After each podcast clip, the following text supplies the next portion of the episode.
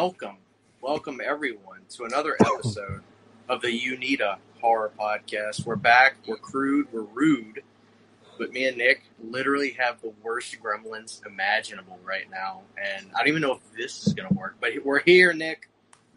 We're yeah, here. we're here, and uh, I think everybody listening right now, after like two seconds of me talking, is like, "Holy shit, no popping and cutting out." So we're already off to a better start, guys. Amen. Uh, Nick, dude, we're doing Jason X tonight, but we have awesome guests.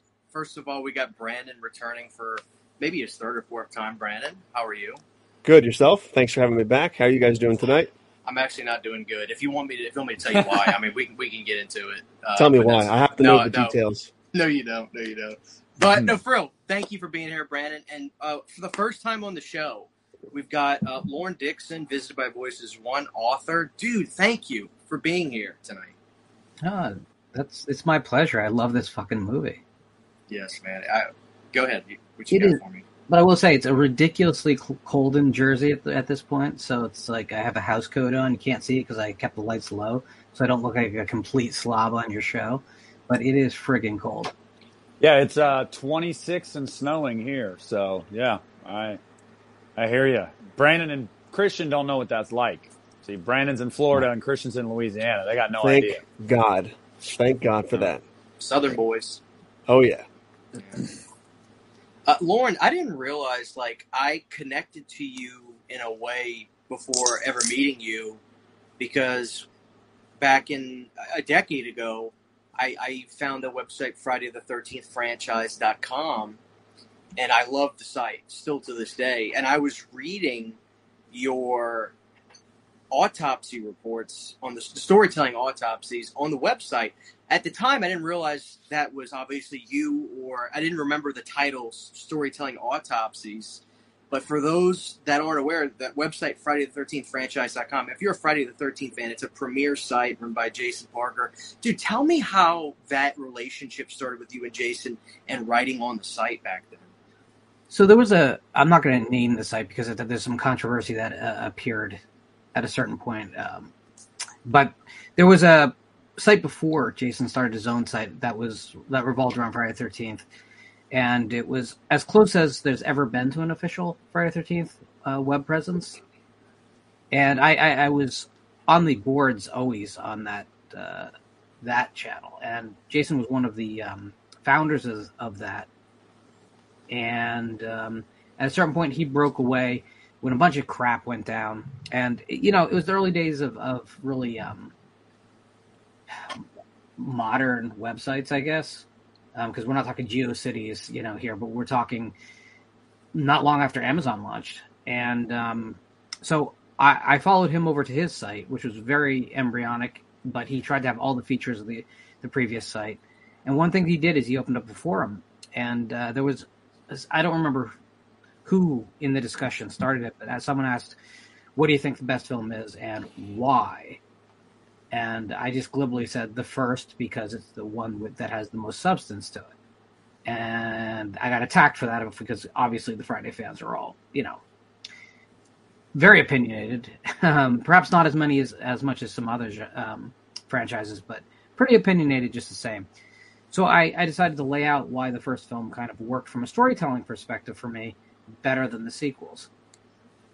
And it turned into what I titled uh, the 13th, Storytelling Autopsy. And it was literally one of the most popular articles on the site at that time. And it had a lot of discussion around it. Um, and what happened is Jason just decided he wanted it on the site itself because it had gotten so much, uh, so much read, you know, so many clicks.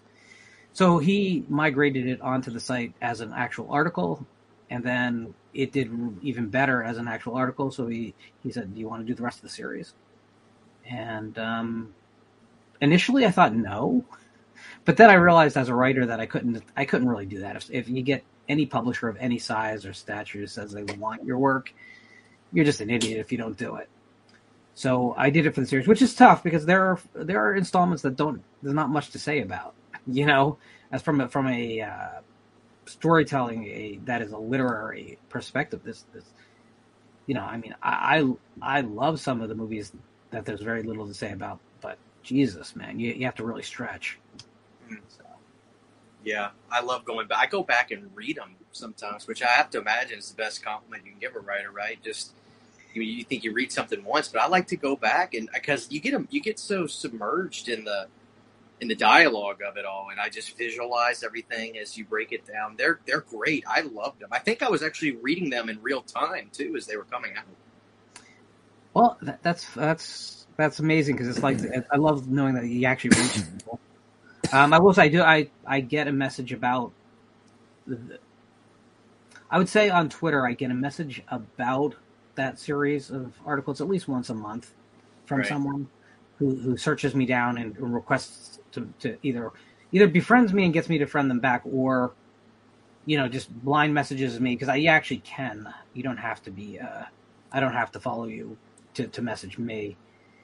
Um, and, and I try and respond to people because you know the more interaction with it, the more dialogue we have in this community, the better we are off. That's the main appeal I have. You know, right. I, if if we're not talking about the stuff we love, we're in trouble.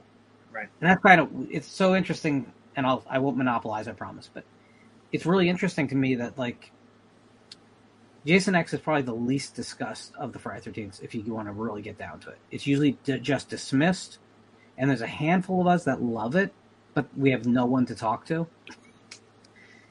And it's ridiculous. You can find more people who want to talk about the remake or Freddy versus Jason than this film, and I think that's a damn shame. So, well, well, dude, we are here to make some noise on this film. Uh, Nick, are you excited about this, man? I think this is actually going to be like a really fun watchable. I, no, yeah, I am. I, I haven't watched this movie in years. Um, I and I, I, do really enjoy the movie. I, I, had a weird relationship with this movie. I've talked about this on the podcast before. When I was a kid, I loved it. I watched it. I, I mean, I beat that VH, no VHS, the DVD to death. I was watching it all the time, and then right. my teenage years, I became kind of a pompous ass, I guess, and was like, that movie's trash.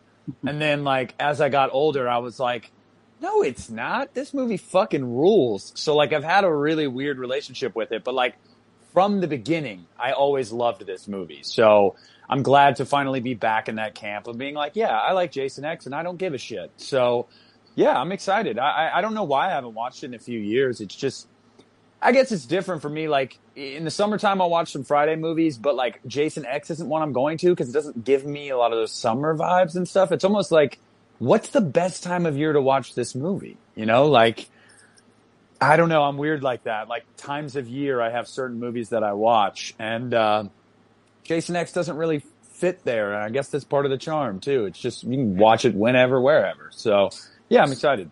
So you liked it, but at a certain point, you you felt like you didn't want to say you liked it on the internet because no, no, it wasn't that. I, I tried to convince myself, I guess, that I didn't like it because uh, the you know once the internet really became big and you know you guys were talking about Friday the Thirteenth franchise.com. I was uh, I was uh, the, the, I had the slasher status on HalloweenMessageBoards.com uh, or right. the Halloween message board. So like I had been on there and posted thousands of times, like and horror fans and you know like general fucking hated this movie. Like they railed this movie. They said this movie sucked. So as I was getting older, I was like, yeah, yeah, yeah, this movie fucking sucks. I totally agree. I think I just didn't like, I wanted to like agree with everyone. And then as I got older, as you can see now, I'm like, I don't give a shit. Like I love Halloween 5, I, Rob Zombie's Halloween 2, like fucking Jason X, like uh, Friday 5, like a lot of the bastard children in these franchises, I just proudly love. I, I still can't get, get get there with Freddy's Dead, Christian, but uh, yeah, Jason X is definitely one of them. Oh well, Jason X is much better than Freddy's Dead. There's no denying that. Um, Brandon, dude, tell me about. Jason X, day one fan. Where you at, dude? Oh, day one fan. Uh, I love Jason X. Um, it's one of those weird movies that it, it gets better for me every year. You know what I mean? Every time I watch it, I find something new. And um, I don't know, man. I just I just love this movie to death, and it's weird because whereas Jason Goes to Hell, I despised that movie for probably the first twenty years it was out. It wasn't until 2014 or 15 that I finally started coming around to it, and now I love Jason Goes to Hell. But Jason X, man, that movie I've loved it since the first time I watched it. Gets better every time I see it. And I want to I want to talk about Jason X a little bit, like just for the people. I'll let you finish, Brandon. I'm sorry. Brandon's already asking. Like Lauren has this thing about him. I don't know what the fuck it is, but people love to just ask Lauren questions. Brandon literally just meets Lauren, and he's like, "All right, Lauren, dude, I've got to ask you about Jason Goes to Hell," and I want us to get into that. But um, I, just want to say, yeah, I'm, I'm ready to talk about Jason Goes to Hell, but I don't think we're going to talk about it in, the, in a positive light because there's shit I want to get into as I've been reading books on this movie, on these movies that has to do with Jason Goes to Hell and stuff. But ju- I'm just saying it so I make sure it does happen because if not, I'll forget about it. But continue, continue, Brandon. I was just going to say that Jason X. Um, I feel like a lot of people who do like the movie have this attitude that it's so bad it's good, and I will give you that it's it's cheesy, it's hokey, it embraces its B movie status to the fullest extent, but I don't think it's so bad it's good. I think it's just a good slasher movie that happens to be cheesy and hokey. It's not so bad it's good. It's just it's just fucking good. You know All what I right, mean? You know what Stop. Jason X is? You know what Jason? Just you want to cut out all the noise? Good. It's the best Roger Corman exploitation film that Roger Corman never made. You're damn right. That's really all it is. You, you're a thousand percent right. So let me ask you this. Obviously, I know Lauren's answer, and I'm sure Nick Nick's not a big Jason Goes to Hell fan either, so he's going to say this. But Brandon, what about you? Jason X or Jason Goes to Hell? Which one's which one's higher? It's Jason X by far. Right, right. I love Jason Goes to Hell now, but Jason X is always going to be way above Jason Goes to Hell. I don't understand why people don't like don't like it. To be honest with you, it's it's like it's not. I don't. It's not that I necessarily need to change people's mind, but when I hear people say it's stupid, the acting's bad, blah blah blah, I'm like, isn't the joke kind of on you? Do you not get it? Like they they know what they're doing here. They're they're they're making a space movie.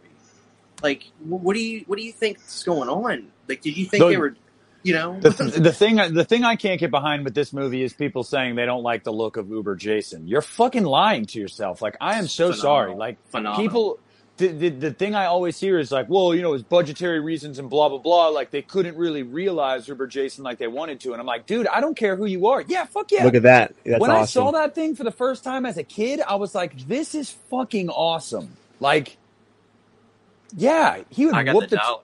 Look at that. he'd thing. whoop the Terminator's ass. Lauren, do that- kind of, is that- um, Lauren, is that one snap? Does that have this, the magnetic magnetic snap? It sure does. Oh my god! Wow, look, is that from Fiberglass Masks? Uh, it is not. It is from Darb Designs. Nice, nice. That's amazing. I have got the the dollar. machete, I've got- but Yeah, I've got the Dollar General version of that. I got from uh, Scarefest. Mine's not bad though. I got mine over No. there, but that one you have is the real deal. Do you guys think that if Jason X had been the dark, brooding aliens type film that the, director set out to make originally, do you think it would have been as good today if No. it had been that serious space movie No. that he wanted to make? I don't. I don't think he would work for Jason. I think the only way to put Jason in space and shit was this way. Like this, this works. I feel like if I feel like if they did that, this movie would be looked at like Halloween Ends is being looked at right now. It's like maybe that'd be a good idea in a different universe or whatever, but not with this fucking character, not this way. You know what I mean? So no, I think it would have turned the fan base off. I'm gonna answer. I'm gonna give you Lauren's answer right now. I already know. don't know. You know it? No, no. It's it's very simple. It's all in the writing. Is that true? Well, it is true, but this is also a movie. You, you know, it's a movie that I think we've lost perspective on this. I mean, you might like uh, the later sequels, right? But they're really a different franchise than the first four movies. We got we got to face that. They're, the first four are, you know, uh, blood and uh, blood and uh, stalking, serious horror films. The third film maybe less than the, the ones around it, but they haven't tried to be scary in any serious sense at that point since the fourth film. So the difference is something like New Blood, I don't know, half-heartedly still thinks it's a scary movie. this this just says, okay, let's just have some fun because it's Right. not, we're, we're not going back there. We know we can't get back there. So why don't we just go balls to the wall, go as insane as possible. Every frame of this film is going to look like a 1950s, uh, you know, science fiction magazine cover, and that's what we're going to do. what what I think you you, you had mentioned that uh, you you hate when people say that they hate the look of J- Uber Jason. I hate when people say they think this movie looks cheap. I don't know what they're watching Me neither. because this movie does not look any cheaper than the fucking Star Wars movies. Honestly, in Yeah. fact, it looks probably more realistic because at least they built shit. You know, to your Yeah. point, Lauren, I wonder if that's why I'm not. Uh, I don't. I wonder if that's why the remake has never really done anything for me because it was the first movie since Part Four that was like, let's try to be a little more serious and scary with Jason again. And I was like, not only did I feel like they didn't deliver in that because I didn't feel it was scary at all, but I was also like, you kind of lose the charm of Friday. Like I, I don't know, you you kind of to me you kind of lost your way. Like it, it's supposed to be hokier a little bit, and uh, I feel like the remake didn't have that. And I, you can like the remake for other reasons, like Jason's badass, like it's it's very slick and polished, like good kills and everything. Yeah, for sure. But like, I guess I just didn't want that from Friday. I don't know. Maybe that's because I've never really been able to pinpoint why I don't like the remake that much. But maybe that is it. I, I think that twelve minute opening It's phenomenal. it- and that actually works for everything they were trying to do for the whole film. Like it is Mhm. scary, and it is. I remember being in the theater say, with the remake, and when they went into Crystal Lake and they went into the cabin, Jason's cabin, which is something we've never seen before. Like his, he, the, when he was a counselor, where he like was when he was not a counselor, when he was a like a camper. Um, I remember feeling act- actually like, oh my god, I'm a little bit on edge in a Friday the Thirteenth film now. It, it- bizarre. Um, unfortunately, after the title sequence, it becomes a lot less successful with what it's doing. Um, I still think the remake gets a bad rap sometimes. Um, it's certainly better than some of the later Paramount sequels, and um, I, I'd probably put it above Goes to Hell um, ultimately. But it is not. It's not a top.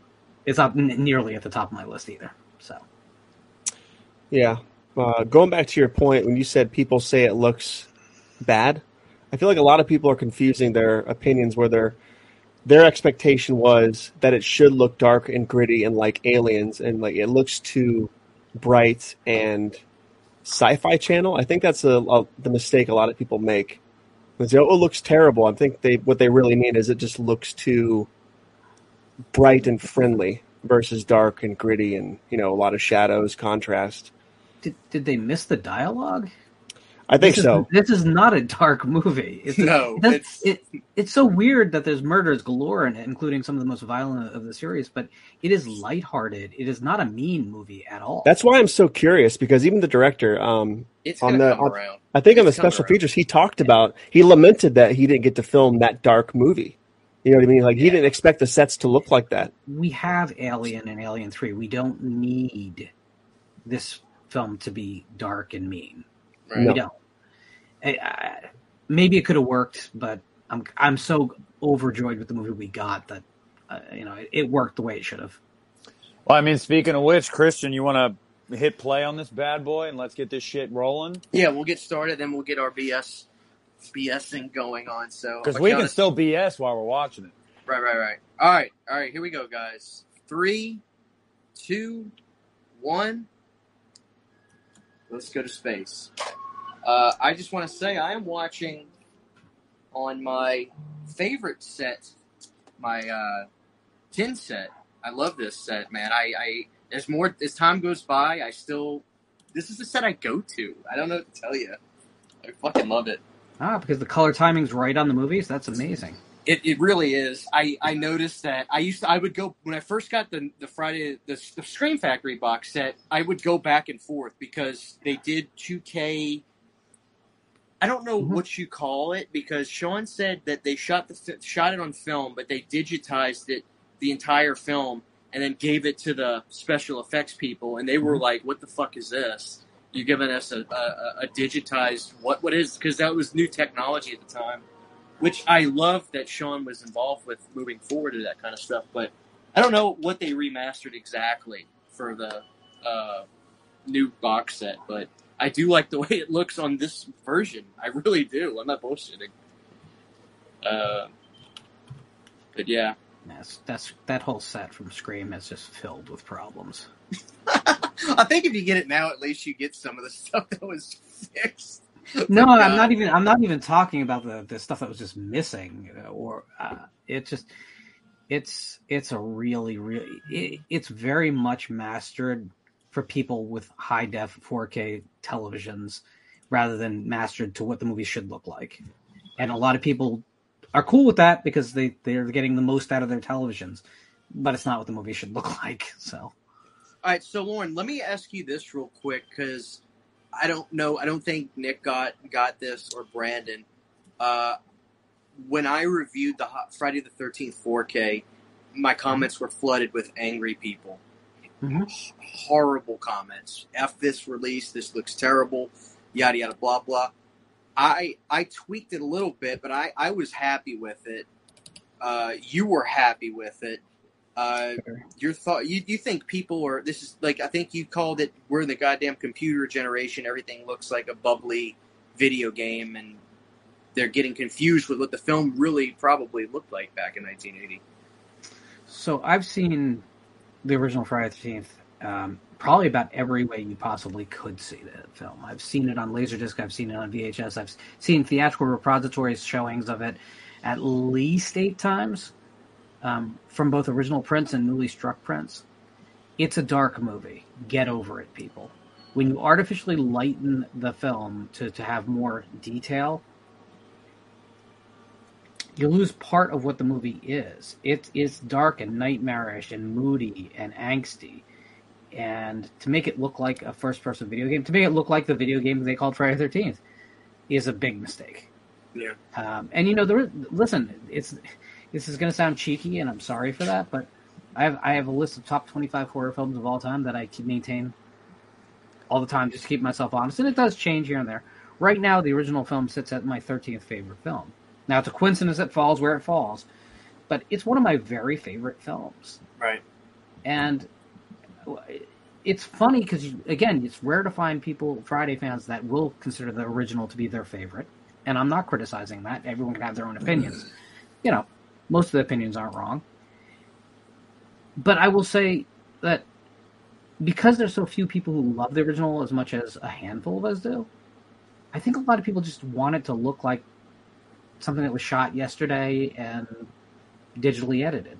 right But then the criticism comes full circle because then they look at Jason X, which was digitally edited, which is bright and looks unbelievable on 4K screens and modern, and they say it looks cheap and, and thin. So you can't win. It's just how No. people feel about the movies themselves. They project onto everything. But no, that that 4K disc for Paramount, I think, is the best transfer. I think it's the best way to watch the film that's ever been released. Um, even above a, a, a 35 millimeter print at this point, because all those prints are faded. And the last time the film was actually struck new for new prints was about nine years ago, and it's a well circulated print that no one has the ability to show anymore, basically, except for like your Alamo Drafthouses. So at this point, pick up that 4K disc and, and spin it when you want the original, because that is the way to do it. You know, i feel the, the Scream disc is probably the last place you should look for that movie. Well, uh, you know, we did a we did a uh, we did a ranking on the looks of Jason on the podcast a while back. Brandon, you were there with us. I was. I yeah. don't. Did did you not have the look of Jason? Did, did you did you like Uber Jason better? I think I did too. I prefer the look of Uber Jason rather than regular Jason. Oh, shout out David Cronenberg, obviously. Uh, Oh yeah. of the fact how do you not love the fact that David Cronenberg's Jason X? Uh, Well, his director of photography for many films directed the movie, so yeah. Rest in peace, Jim Isaac, man. Yep. Um, but yeah, Jason X. The look. Are you guys cool with the look of Jason in this one? Do you think it just is what it is, or I mean, I- I'm not I a think huge fan of human Jason. I think I like Uber Jason, but I'm not the biggest fan of human Jason. I, I like, like that he's nasty looking. You know, he's pretty rough. I think he has too much hair, and I don't like I don't like the the nose of the mask. I think it's a little bit too pointed. The nose is very different. Yeah. I mean, the mask itself is shaped differently for sure. I- I've always interpreted it as a very conscious choice. Like they're suggesting that we missed a bunch of stories, right? That between wherever this takes, whatever the previous film chronologically is to this, because I'm not entirely sure that's Jason Goes to Hell, but we've missed a bunch of stories. A lot has happened. It's not the same mask as it was. At some point, this is a different mask. We just haven't got those stories.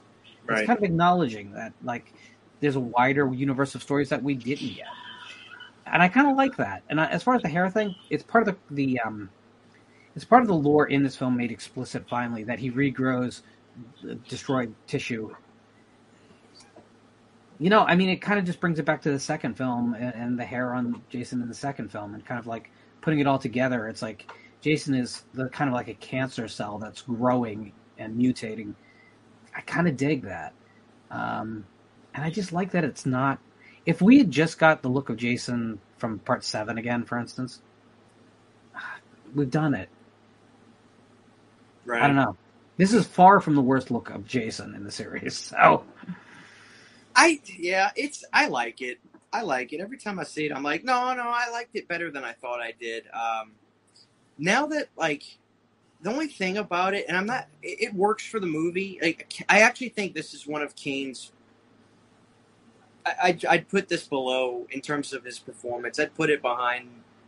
The, actually, it may be his best Jason performance. If I'm being honest, I actually think he looks like he's having the most fun in this one, quite frankly, and he gets to do more and um, this might. I actually think this might be Kane's best movie. Now that I think about it, he has the most to do in it.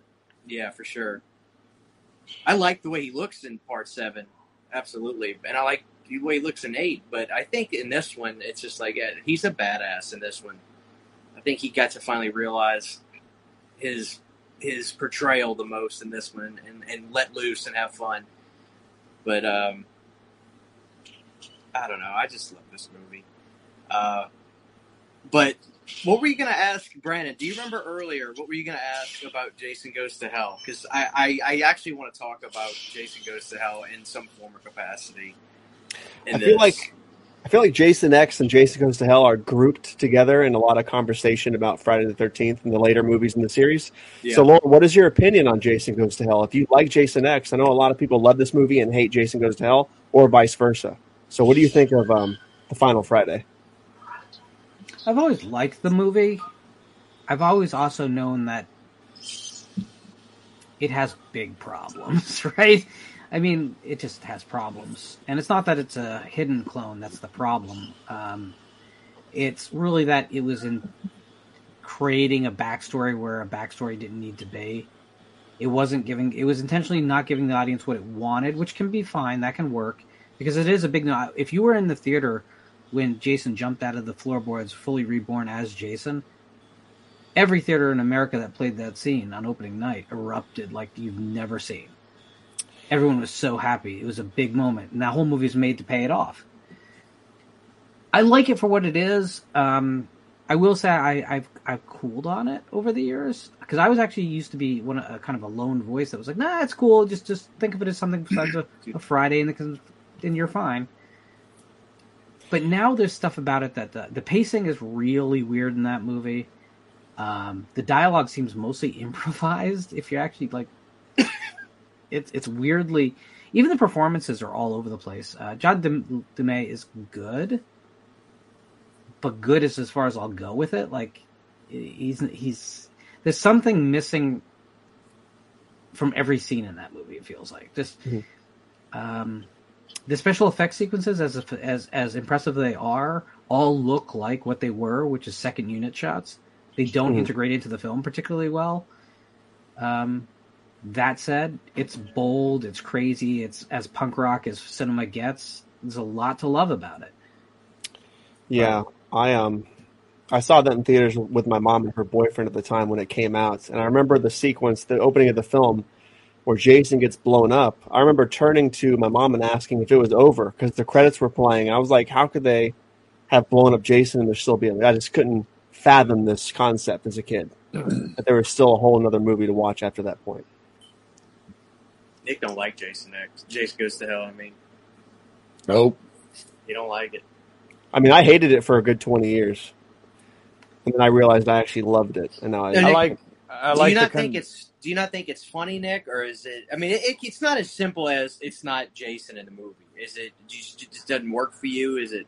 No, it, yeah, it's it's not just that. I mean, like again, I'd be a hypocrite if that were my reason because there are movies in these tentpole franchises that have very little of the uh, you know the the antagonists, and I love them. Uh, there's Right. one that just just came out last month. So, um, but it's it's more or less for me like I just didn't find it compelling. I just didn't find it interesting. That and maybe like Lauren makes a good point. The pacing is wacky in that movie. Like it, it is, it is, it, it just doesn't feel coherent. Now, like the end of the movie, like I like the opening, the, the, the, you know, the chick in the shower. That's great. Um, them blowing up Jason and him screaming. Um, that, you know, good stuff.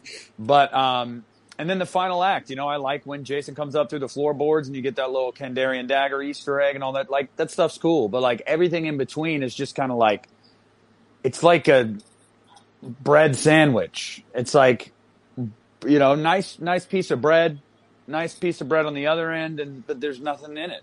It's just you're just eating bread. Nick, I don't know. would you have liked it better if we had just followed Creighton Duke's character the whole film versus this these is- other side characters? This And unpo- if Creighton Duke was Tommy Jarvis, would that have this been is better a, as well? this is an unpopular opinion because I'm not a big fan of Creighton Duke. I'm just I, I'm I'm not. I know a lot of people are. That's like blasphemous to say. I just I he I know he's over the top for over the top's sake, but like it's just like I don't know. I mean, maybe like I can't say no because Right. who knows? I mean, maybe if they would have gone full bore with that, like, yeah, then maybe maybe I would have. Maybe I would have grown to like him more. But it's like that's part of my problem with the movie is that it feels like he's placed in there at weird times to give like weird line readings and then like know. disappear, and you're just kind of like, yeah. if you're gonna do this, do it. Like, just Right. get fucking weird. Like, so I don't know. It, it so yeah, I guess the at the end of the day, it's, it's the pacing. It's feels like a lot of filler. There was cool ideas there, but I, I know Christian has read a lot about all these films, I, uh, so he might echo this in a second. But during the um, development, there was a point where Creighton Duke was going to be blamed for all the murders, and all his quirky behavior beforehand was supposed to be a was a tell that there was something not, not right about him, so that people there would be a logical place for them to go, the, for the authorities to go with it, and that's why the attack on the police station, the ter- you know the Terminator scene. Um, was supposed to be such a big revelation moment because it's basically it basically is just the Terminator scene. Mhm. but um, yeah, you know, I, I I really like Steven Williams as an actor, and I think some of the lines are really iconic. Character doesn't really work though. I mean, if we're being on, like everything in that film, there's just something a little bit missing. Um, uh, you know, I think there's probably like 50 minutes uh, of footage that had it was exiled, and uh, I was reading. There's this great book, this ta- Slash of the Titans, and they chronicleize it from 1989, 88 till till now, and I'm still I'm still reading and I'm learning a lot. And it's funny because when I bought that book, Lauren said, "Dude, you're gonna read about some shitty scripts," and I'm thinking to myself, part of me is like, "Ah, you know, Lauren, don't worry about it, Christian," you know, and like, no, I have not. All these scripts suck. Half of them make the Millennium a, big part of the story, and it's it's pretty it's pretty bad. But interestingly enough, one of the reasons we got Jason Goes to Hell was because New Line had a big success with Freddy's Dead. And so they said, okay, well, we've got they. Well, they did financially. They they actually no, I, I know they job. did. It's just it's just always been wild to me. Like I, I know. So when that happened, New Line said, "Oh well, these properties individually still have some some guff to them, but if we if we if we if we show these characters, hey, this is the last one, get ready. We don't we can kind of stopgap and kind of pay for the production of Freddy versus Jason. So that's why the final Friday, Jason Goes to Hell, was brought into the swing of things. Um, and everybody knows now that Adam got the job. You know, we have, like I said, we have a very educated audience. So I never, I really don't like being the guy that's like, oh, okay, blah blah. But the dude, the dude wasn't ready. He got the job as a as a as a gift, because Sean took the script that he wrote and sold it for millions to Disney. Fucking, I love Sean Cunningham so much. So you guys know about that damn my boyfriend's back thing turned into the the. the so Adam wrote I mean, that it's, movie. It's completely unrecognizable from what he wrote, but whatever. Sean made a killing off of it. So he gave him the movie. But as I was reading about, oh, they didn't go into super in depth about Jason Goes to Hell, but and I I I don't dislike Adam Marcus at all, but I I, I got to be a little bit honest with myself.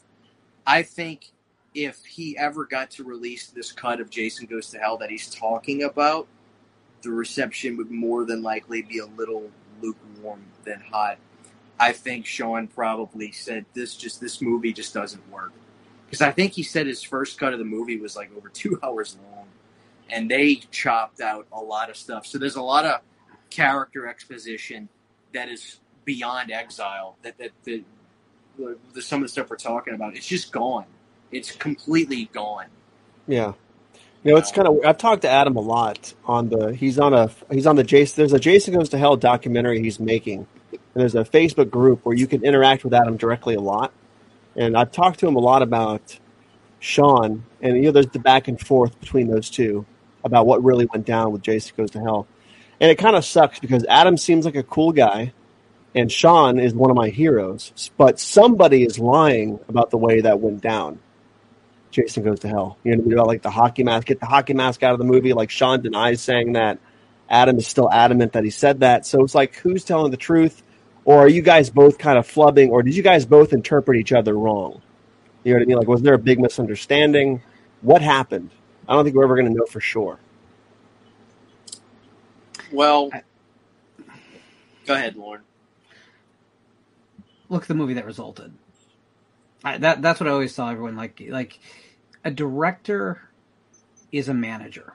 If you think about it like like a, a convenience store, right? The manager has to go to the front end, make sure the registers are ringing properly, and everyone's trained to do their job. He has to go back to the the hot food department, make sure everyone's cooking up the food right. He has to make sure the gas pumps are running. That's what a director actually does. We like to think of the director as the guy who's walking, uh, just like framing things with his hand and and then setting up the camera. Very small part of the job. The job's way bigger than that. The producer's job is to handle all the logistics that get you onto stage. Make sure all the properties are rented, all the insurance is in place, all the actors have the transportation. Now, they have their people that help them do that, but they're ultimately responsible for that. Truth is, the movie's a mess. And that's in its final glossed over form you had a director who wasn't ready. Christian's 100% ready. He was too young. He was too inexperienced. Um, did Sean want to make major changes to the franchise? Yeah, because Jason Takes Manhattan had just failed spectacularly and almost killed something he was had been making tons of money off for many many years. So yeah, he wanted to make major changes. Did he say get that mask off, Jason? You know what? I don't even think that's necessarily a bad idea. The hockey mask shouldn't be the character. Um, is it the marketing logo? Sure. But if the fans are that concerned about a hockey mask, I don't know. That's the lack of a hockey mask is not the problem with Jason Goes to Hell at all. So, I mean, my take is you had a producer who probably gave too much leniency to a director who was not ready for the job, then took the project away from him, tried to cobble together the best salvageable film he could, and they released it and made money. Yeah. Yeah, I mean, he was 23, I think. I'm thinking back to when I was 23. I couldn't, I could have, had not have handled a, you know, being a captain of a ship like that at 23 years old. Like, that must have been intense. Like, the most intense thing you could do. At Talk 23? Come on. Even a lower budget film, because this mm-hmm. isn't, I wouldn't call this low budget. I, I, Jason Goes to Hell actually truly low budget because right. there's there was enough money to get everything done, mm-hmm. um, and it wasn't like local dentists putting up the money, but you're still talking about probably having 300 employees under you. You know, I mean, count the credits if you, you know, disagree, but Um, almost all those people fall under the director's control. It's a big responsibility. He just wasn't ready. I think it's in the final result. Is there great stuff in the movie? Sure, there is. Did did the art department come through in a lot of ways in a lot of places? Oh yeah, but it doesn't hold together as a piece. Um, I mean, listen, we're kind of ba- it sounds like I'm bashing the movie unfairly. I like the No. movie, and, I, and I, I've been a longer time defender of it. Actually, Right. Mm. until a few years ago, it was still the most hated of the franchise, which was Yep. never my position. Um, I, I'm one of those guys that still just will go to war saying the fifth film is the worst in the franchise, and I, you can all disagree with me. That's cool, but it's it's not a particularly good production and you can see the problems. You can see that the actors are all over the place. Some of them are, are acting as if this is a serious drama. Like Erin Gray is taking it dead serious, and you know other actors are con- act as goofy as it gets. It's- Yeah, it's the all over the diner, the diner woman is. I want more. I wanted more diner. The, um, I wanted the movie to revolve around the diner for the film. You know, the That's what I actor who played uh, her husband in the film just died. Yep. Yeah, somebody Yeah. posted that. God, damn, we're losing everybody. Yeah. Uh, Leslie Jones is his name, right? Leslie Jones. Yep. Yes. Leslie Jones. Yeah. I didn't have it at the tip of my tongue because I've been awake way too long. Here's a question for you guys: Do you guys prefer the look of melted, toxic waste Jason from Jason Goes to Hell, or human Jason from Jason X more? Which look do you prefer? man, I got a soft spot for Jack o' Lantern face, Jason Takes Manhattan, Jason. Oh, that's my favorite look. I got such a soft spot for it when he yells like a pig or something. I can just remember people laughing out loud in the theater. But they Which- would. it's it's not it's not even people don't I, I don't understand how people don't get this. That wasn't even a makeup effect on Kane. That was a fucking puppet, It was. Right. Yep. and it looks like it. That shit. That's. I still find something really creepy about that design, especially when you see him staggering down the sewer from like you know that wide shot of him far away. Uh, there's something really freaky about that makeup. Nobody else likes it. There's something incredibly freaky about that makeup.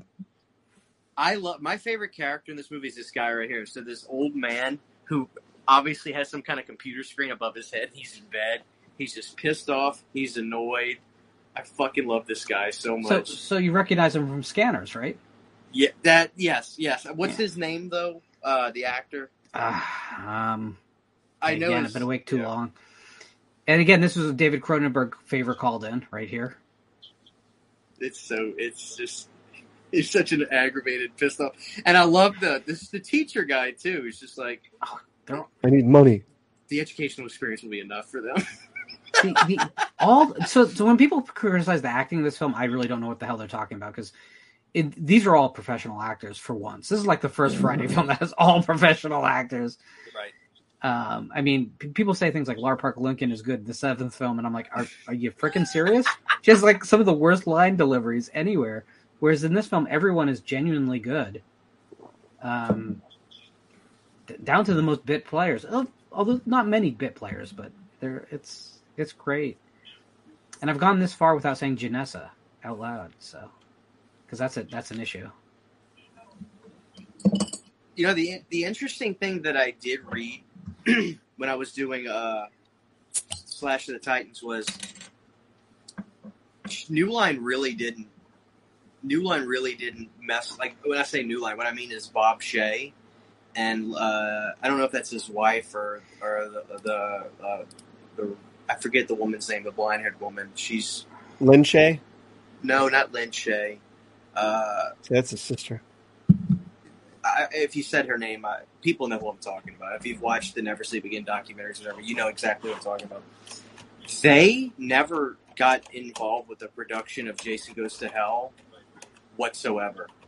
They left Sean. I mean, Sean was in charge of that. So, because when you think about New Line, like we heard the horror stories that Jeff Burr dealt with on Mhm. the Texas Chainsaw Massacre 3. Right. Bob let, let Bob let Sean deal with it.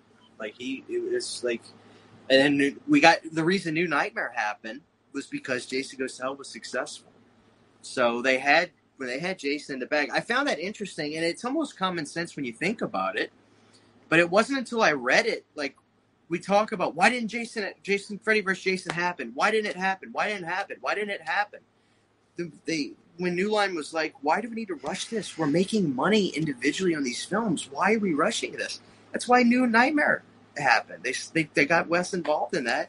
And then New Nightmare didn't do so well. And then they're like, okay, now we really need to start writing some scripts and just sent into madness. But that's why I think, you know, it just didn't happen right away because it's common sense when you think about it. Why rush it? We've got we've got Jason. We're gonna make we're gonna make Freddy versus Jason, and that's it. No, let's make some money.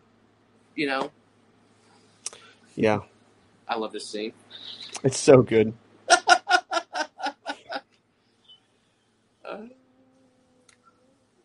That shit. That shit I is want- hot. She's so fucking hot. Oh, She Janessa is. is is, Oh my god. uh, Mm. unbel- I want those uh, pliers so bad, and I know who owns them. Um, but Oh god. you see, this is this is what I always loved about this film. It could just go there. It doesn't. It doesn't care. Right. It says Let, let's have fun. Let's go to crazy places. You know, um, as, as much as people will shit on some of Todd Farmer's scripts, that's one thing that you can never say about that guy is he really doesn't pull any punches. Like his movies, if he writes a script, it is very out there. Like Oh, he's just he's just like I don't give a shit. I, it's this this popped in, into my mind. It's going into my script. Like it's I respect the guy for it. I mean, shit, you know. I like Todd. Todd's good people. definitely.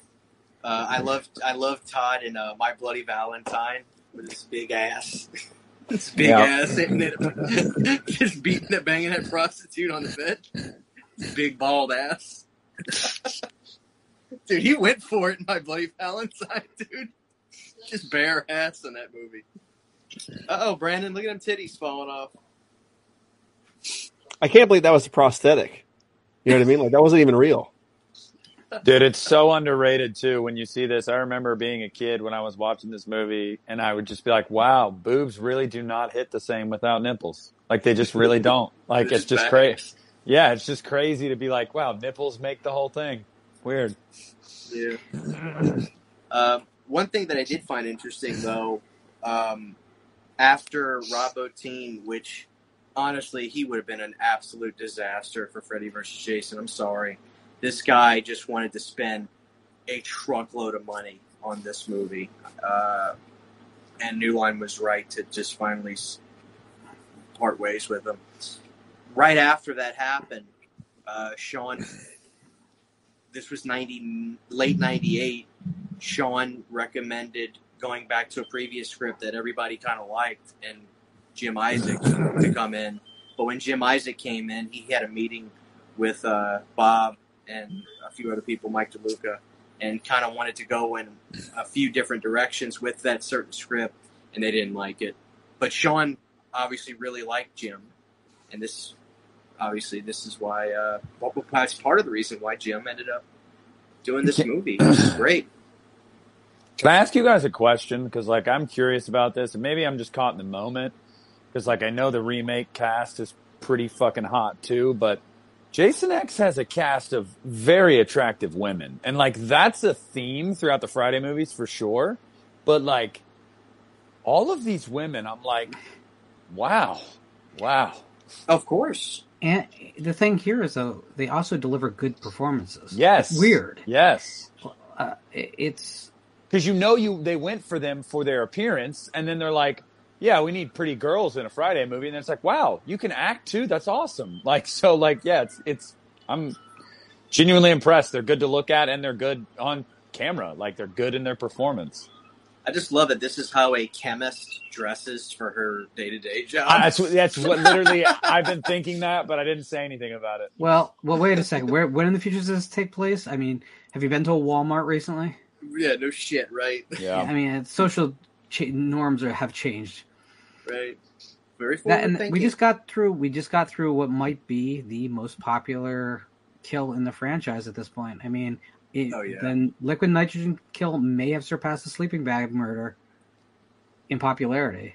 I love Really this might have. too. I Hell, fucking love this MythBusters took on that shot. They did. You're Yeah. right. They did. I saw Did they that. did they bust it or did they say it would work? They did bust it. Um, fuck Stupid them. Yeah. I don't. This this is that was one of my favorite kills in the franchise, but I still think my favorite is the sleeping bag, uh, rotisserie chicken cook in the remake. That is just chef's kiss. That that kill is so mean spirited. I, I love that kill so Uh, much. in in the remake, the remake also has Chewie's death with the screwdriver, which is the most pro- protracted, nasty thing. Oh yeah. Again, the remake, the remake is frustrating because there's a great film somewhere in there. I just don't think it should have been Nispel. I think Nispel said all he had to say with Texas Chainsaw Massacre's remake, which is a is a fantastic movie in my opinion. I love that remake. And then it was like I think Platinum Dunes was like, you did really good with that one, so why don't you tackle Friday now? But Nispel has openly talked about how he didn't really have the passion for Friday Mhm. like he did for Texas Chainsaw, and it just shows. It's like there's elements here. Like you could tell, like some of the powers that be had right ideas, but they didn't have the right filmmaker for the movie. It's not that he's not a good filmmaker. It's just I don't Yeah. know. Daniel Pearl said it himself, the cinematographer. He said that Nispel came back to him and he said that you know he think he, he his career needs that shot in the arm again. So I think it was just a job, really. You know, it wasn't it wasn't the passion project. Yeah. It made money. It did. I think we could have fared a lot worse. Oh, I agree. Oh, I like, yeah. I like the remake. I Yeah, it's middle of the pack for me. I think Derek Mears gets the job done. Did a good job. Thought the look was good. I would like to have seen it more in the movie. I think it's one of the most gorgeous designs in terms of just this brute, nasty look. But unfortunately, you don't get to see a hell of a lot of it. But and I like the big Jasons, man. I, I like the I like Derek. So wow. I like The the, uh, the sack. I kind of like the sackhead part more. I wish that he just should have been a sackhead because the sackhead was That- fucking terrifying, dude. That is that is the superior sackhead version of Jason. I hate to say oh, that, but the- oh yeah, of course. it's pretty amazing. the closed captions on this Scream Factory Blue are not good. They're getting they're getting words wrong, and like with the theme, it's saying "key key key ma ma ma." I'm like, Hell what yeah. the what the Dude, fuck? not even Sean Cunningham knows that though. So it's like Sean says "ma ma ma." No, he says "ha ha." oh my god. on the on the his name was Jason documentary, which I love because they really can't talk about too much specific stuff because it like was a Anchor Bay thing. Sean Cunningham on it goes. He doesn't even he doesn't even know. I just think that's hysterical. Oh, I don't I don't buy Manfredini's kick kill ma ma ma story anyway though. I don't know, but when when Manfredini reenacted the on that documentary, it sounded spot on though. You know what I mean? It sounded exactly like the fucking original. I, I don't know. I don't I don't buy it for a second. I, I think it's I think it's more likely, and Christian, as a musician, you'll dig it. I think it's more likely he was going through uh, work. He heard uh, some sounds, put a flanger on it, and was like, "Yeah, that's that's what I'm going to do as my signature." Sure, and that, he he I know that that technology is probably new too, so he's probably just having fun with it and stumbled across something that he thought sounded cool without But I, question. I, it's just it's just, it's it's too cute, right? Oh, I'm going to use "kill her mommy" as, as and but if if that was the case, we'd just have heard someone say "killer mommy" on the on the screen. I mean, it, to me, it sounds like one of those happy accidents that people are trying to make into a science project. yeah. Also, Uh, that then- I Don't love you that love- kill. Oh yeah, that machete you that machete is so fucking badass. it Yeah, is. Darb Designs, the people who make my mask, make it, but it's expensive for what it is. Oh man, that yeah. I, I know Brandon's favorite is the beginning of Jason Takes Manhattan when the Paramount logo hits. Jason, Jason, Jason. Oh, I love that shit. I love that shit, man. That's, that's Fred Mollin going crazy. dude. Jason, Jason, Jason. Yeah, I think that was like an obvious mistake because that was when people actually thought it was ch, like a ch and then a ha sound. I think because he was totally doing that in part eight, where it's like that's not really the Yeah. sound. I, I think it's closer Right. to the sound. I think I, again, I don't not hear k ma. I just don't hear it. I didn't either until he reenacted it live I'm on the thing. I'm like, holy shit, that sounds exactly like it. So either he's flubbing it hard, but like, remember he goes, I'm like, I fucking, that's insane. So it don't might be a happy I, accident, but I- I don't buy it. when he redid that shit on the, oh, did Nick just, there he is. Oh, I was just checking the text message. So this sequence uh, with the Marines, Yeah. sometime when you have a chance, watch equal the Equalizer, the Denzel Washington movie, the Home Depot sequence at the end. In oh well, no, this is the. I'm sorry, I'm getting ahead of it. When you get to the actual Jason killing the, the Marines sequence, which is only a couple minutes off, watch that and compare the the framing of every kill to the Equalizer, and you realize that movie like basically storyboarded off of Jason X. Oh my god. Yeah. It's crazy. It's also interesting that uh, Todd Farmer literally looks exactly the same today as he does right here. Bald guys. Yeah. Right. Yeah. I always like the sequence. I like the demon thing, whatever the hell. Look at Jason slashing right through it. You know that was the that was the first still that was released from this movie. Um, that was actually from the movie because there was a shot of Jason in the makeup from the tests. Right. But, and so everyone looked at that monster. and Was, there was all these theories about like it was going to be like a pitch black type thing with there's there's there's aliens on the outside and, and Jason's on the inside of a spaceship and all kinds of shit. And of course, like it turns out to be just a dumb gag in the movie. Oh, I bet yeah, threw people off too. Like, what the hell? Oh my god. Um. Now, Lauren, you probably saw this at the theater. Were you? Was it an empty theater? No, it was the midnight showing. The midnight showing on the Friday it came out. Um, theater was pretty packed. Um, obviously, it didn't stay that way for the weekend because it was a soft open. But I saw it with a crowded theater. People were doing what they should during a Friday. They were making noise in the right place. They were cheering. They were clapping. They, they were applauding the death scenes. Children that shouldn't have were too young, shouldn't have been there, were freaking out. Right. I will say the Fridays have a great track record of great theatrical experiences for me. Um, and at this point, I've seen all of the Fridays theatrically now, which is exciting. Um, Jason X was one of the best, and I saw it three times in its theatrical run. Um, certainly, the first time was the only one that was anywhere near like sold out. The other Right. two were basically me and like two other people in the theater, but.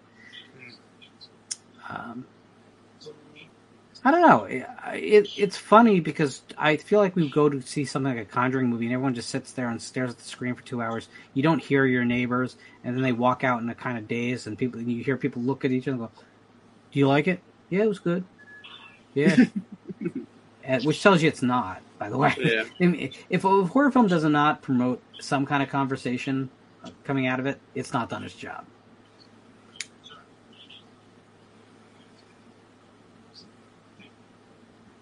Old Waylander.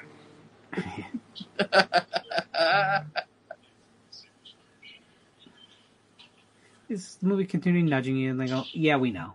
yeah. Okay, we know." Nick, I need you to see Leprechaun Four. That's when he goes to space. Don't don't don't do that, Nick. I think he'd like it. Don't do that. I intentionally avoided that movie, Christian, Why? because I, you're the only person that's ever told me that it's not that bad. It's the best in the series. What's not to love about I, Leprechaun in space, I, dude? I stopped after three. I mean, that's one of those franchises like I am shocked it went as long as it did because I've never heard a positive thing after three. And even then, you don't hear positives with three much. So, I think. yeah. I think. You ever they seen Leprechaun in the Hood, Nick? No, I have not. Dude, Ice T's in it. He is. Ice motherfucking T. I love Ice T. Um, I think That movie they were wasn't that bad. I think that those I know the first one. Lord, did the first one have a, a modest theatrical run? The first one, The Leprechaun series? Lep- Leprechaun. Yeah, the fir- the first film had a wide release. It did well. Right. It had a very conventional release. The second film, I think, had a release, and I think it, it basically shit the bed, and so they Right. it was video from there on out. So they were probably rental store darlings. That's why they Vidmark kept just pumping them out like, like Well, the whole deal you got to realize is that when VHS exploded the marketplace for home video, it changed kind of the dynamic because you'd make mo- in the past it was you made money from theatrical, you made whatever you were bringing in internationally through uh, d- distribution partners, and then it was all licensing after that. And licensing was great because it continued forever, but it was dribs and drabs of money. And some of those checks would shock you, like a, a UHF station might pay a couple hundred dollars for the rights to show your movie. right.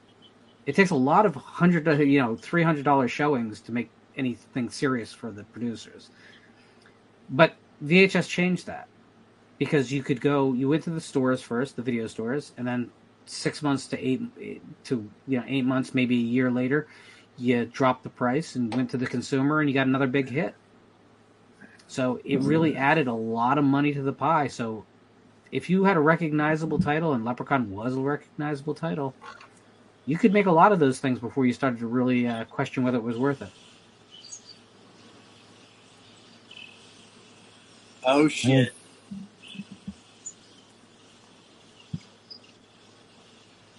Nick, did you have a, a a mom and pop video store? Did you go to, or did you have like a national or video or a Hollywood video or anything like that? I'm sure you had more than just a blockbuster. Uh, in my town, we had uh, movie gallery, blockbuster, family video, and Hollywood video. Um, We're set.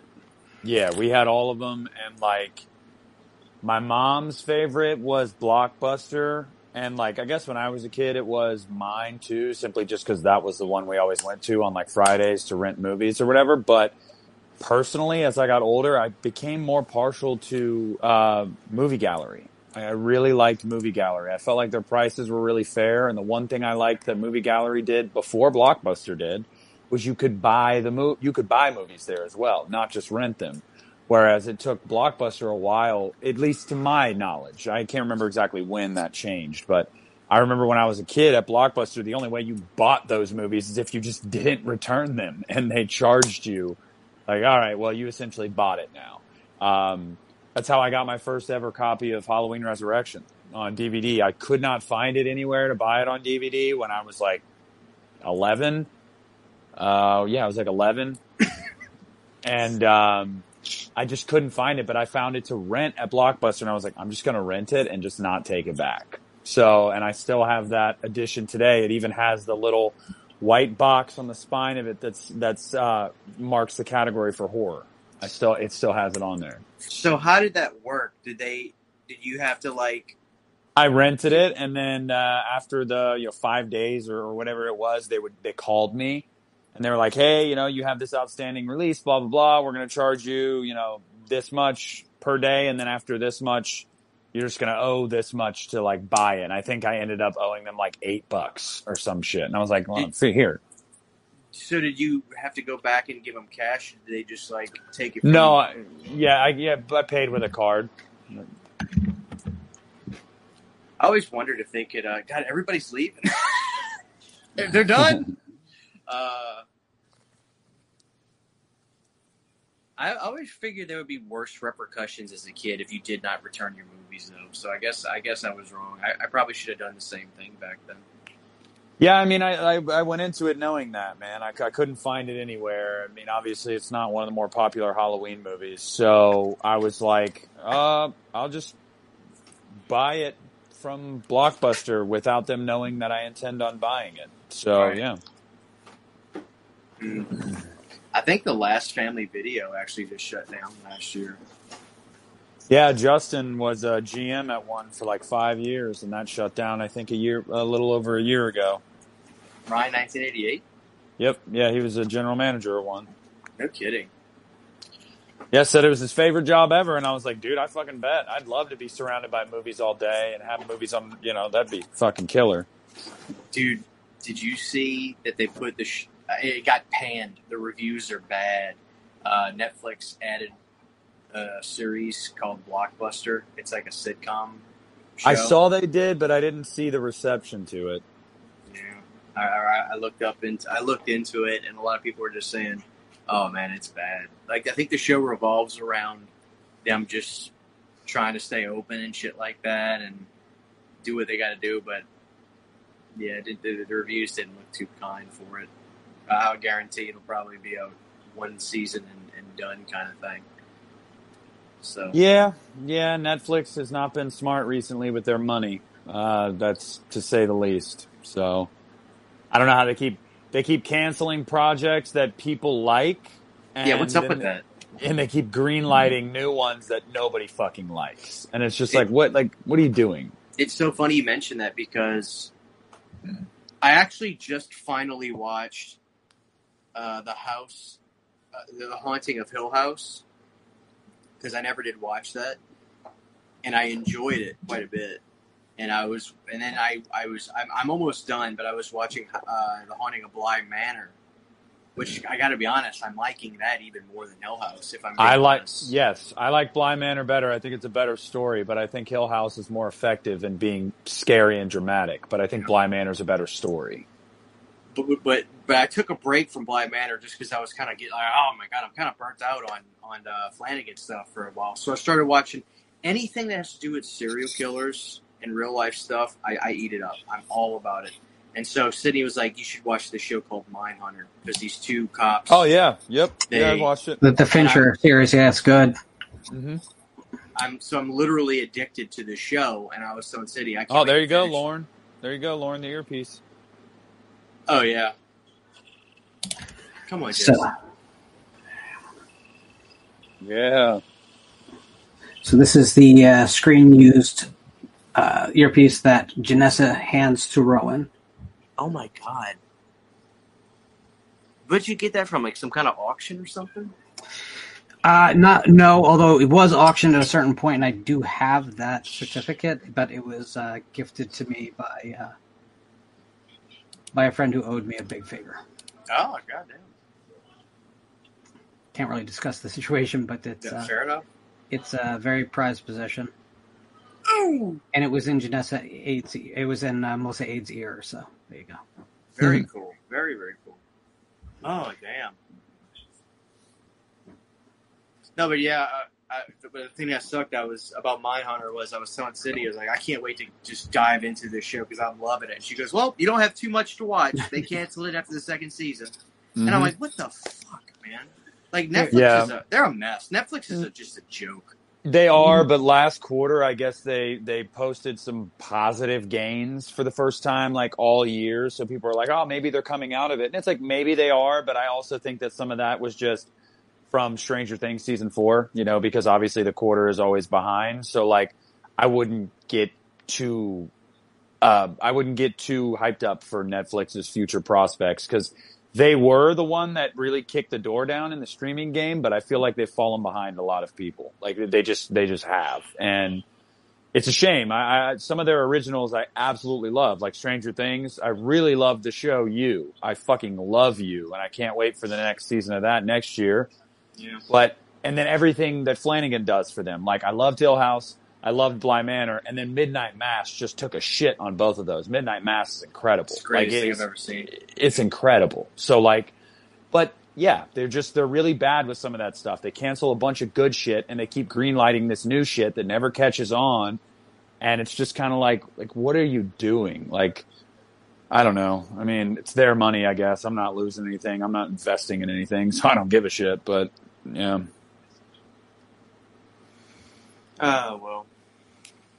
Did you see that they announced that they're gonna they're working with Ryan Murphy on two more uh, monster uh, series like seasons? The, they just did Jeffrey Dahmer. They're gonna do two more with him on like I guess two other very um, they didn't say serial killers, but like well known in a not so great light Let me you know what? You know what? I'm I did hear about that, Nick. And I actually I want to ask you guys a question. Nick, let me start with you about this.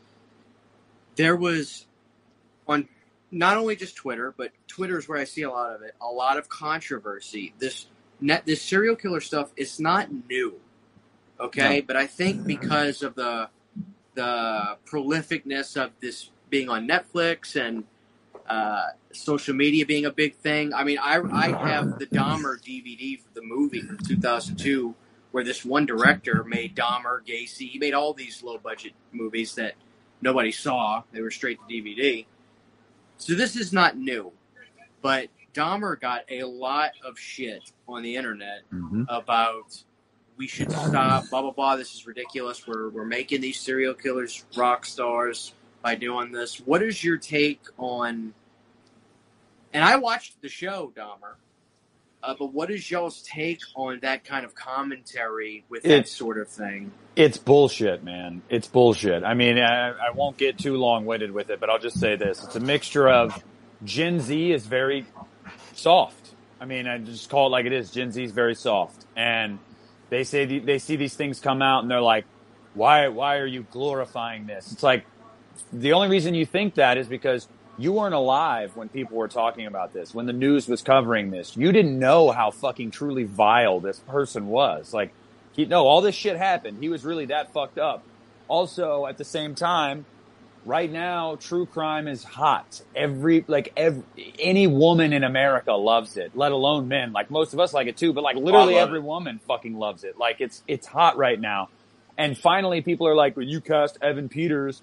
Oh, of course, to, it's got to be an attractive person. Ryan Murphy works with Evan Peters all the time. They're, they're very good friends. And I'm sorry to tell you that most people in Hollywood, if they're going to carry a show like Dahmer, they're going to be a pretty well-known actor. And most of the time, well-known actors Right. are pretty good looking. So like, also Dahmer wasn't a fucking butt ugly guy. Like you need somebody with the chops to do that. And Evan Peters was fucking awesome in it. So like, I mean, say what you will, but like it, it's just, I don't even, I don't need to get into the minutia of like why people are the way they are nowadays. But I mean, people are soft. Like they just are. And it's like, mm-hmm. you know what this is. They're not glorifying it. Ryan Murphy went through all the right channels. They reached out to the families of the victims, the friends, everybody. They did their due diligence. Like they really did. And they, it, it was a job and they educated people, a new generation on who Jeffrey Dahmer was.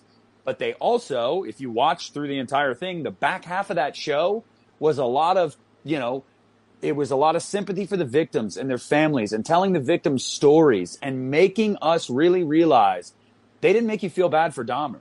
When Dahmer died in that last episode, they, they, I mean, it was brutal. Like they showed all of that. They didn't want you to feel bad for this guy. So I just, I just think people are soft about it, man. I mean, I really don't know what else to say. It's, someone's probably going to comment and be like, "We're not fucking soft." I, I think you are personally, and that's just my opinion. I I totally agree with everything you said, and the only thing I'll add to it, because you spoke so eloquently, in my opinion, is if you don't like it, don't fucking watch it. Uh, Brandon, what about you?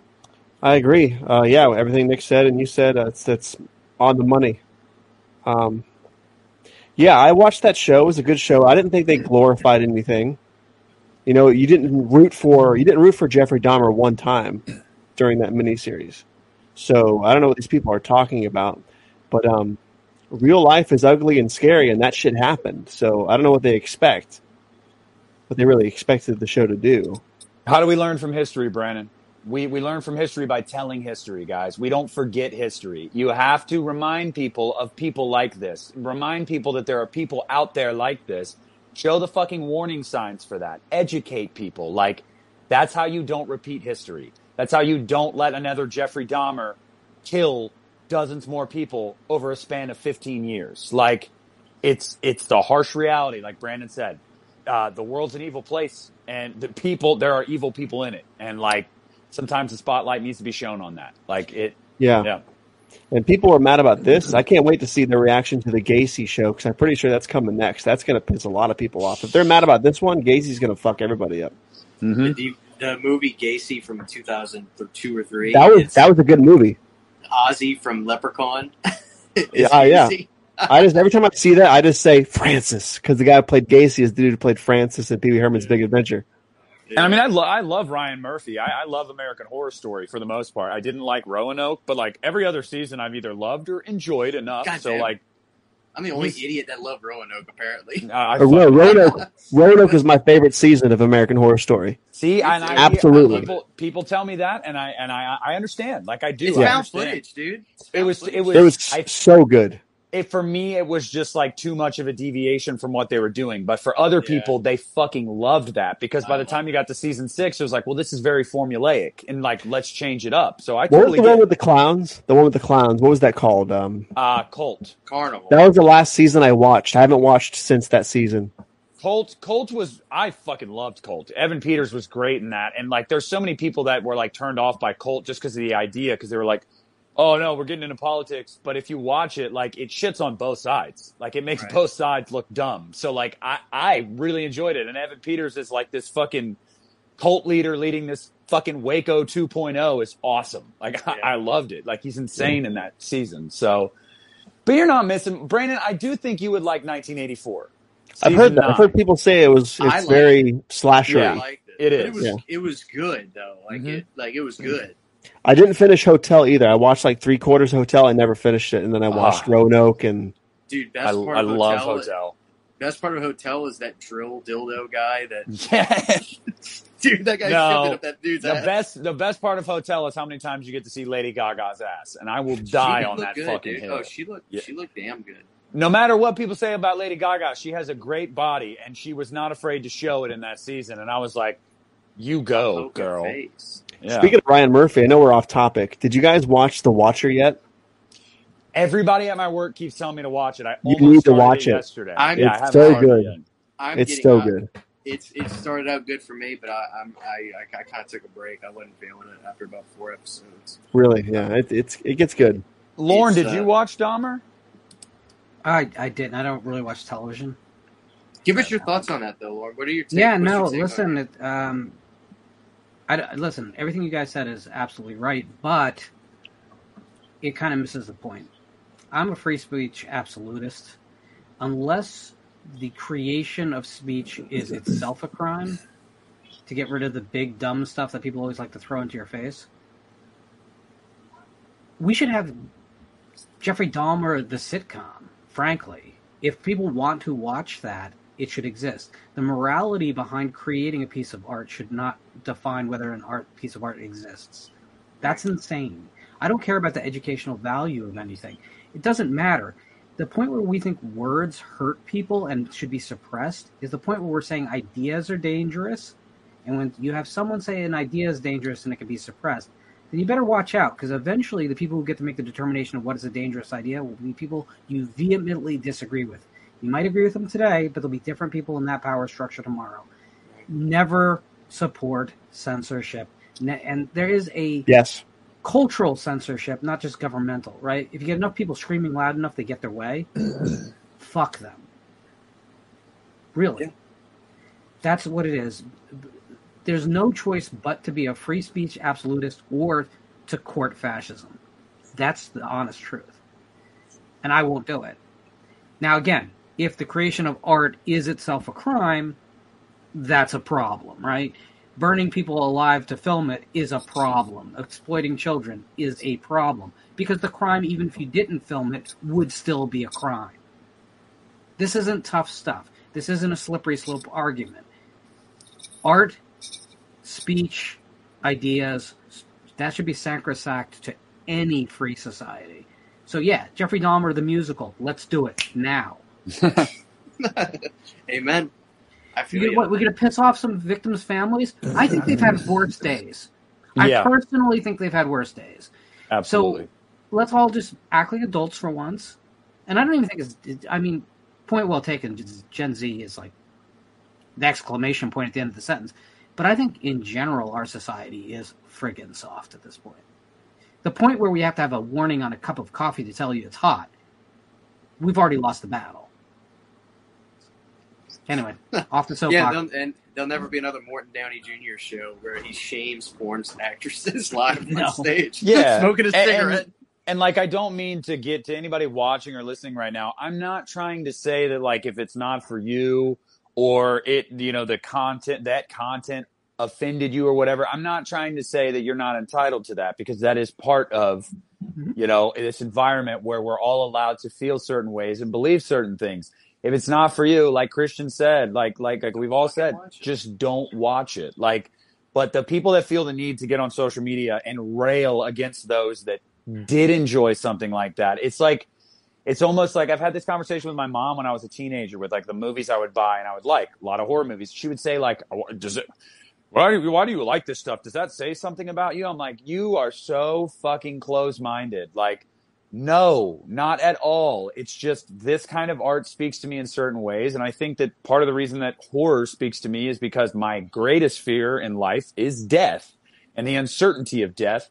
And when I can watch that happen on screen and know that it's not real, like it's almost like a way to deal with it. It's of. cathartic. It's a cathartic experience. Yeah. Yes. So it's just kind of like uh, the, the moment we get to the point where we're like shitting on each other for like, oh, this worked for you and it didn't work for me. You're fucking dumb and like you're a monster and you probably want to be a serial killer too. Like th- that's that's when you've lost it. You you've lost the point. You've completely missed the boat and. I just I don't really know what to say to those people anymore. Like it's just if you didn't like it, if it's not for you, I Christian, if there's a video I see on YouTube and uh, it shows up in my recommended or suggested or whatever, and like the title is something that I don't like, or like it's a topic I I'm like vehemently against. Guess what? I don't click on it. Like I just don't click on it. Yeah. I don't click on it to go in the comments and be like, "You dumb motherfucker!" Like no, I just don't exhaust my energy into that. I don't do it. Like Right. I don't know.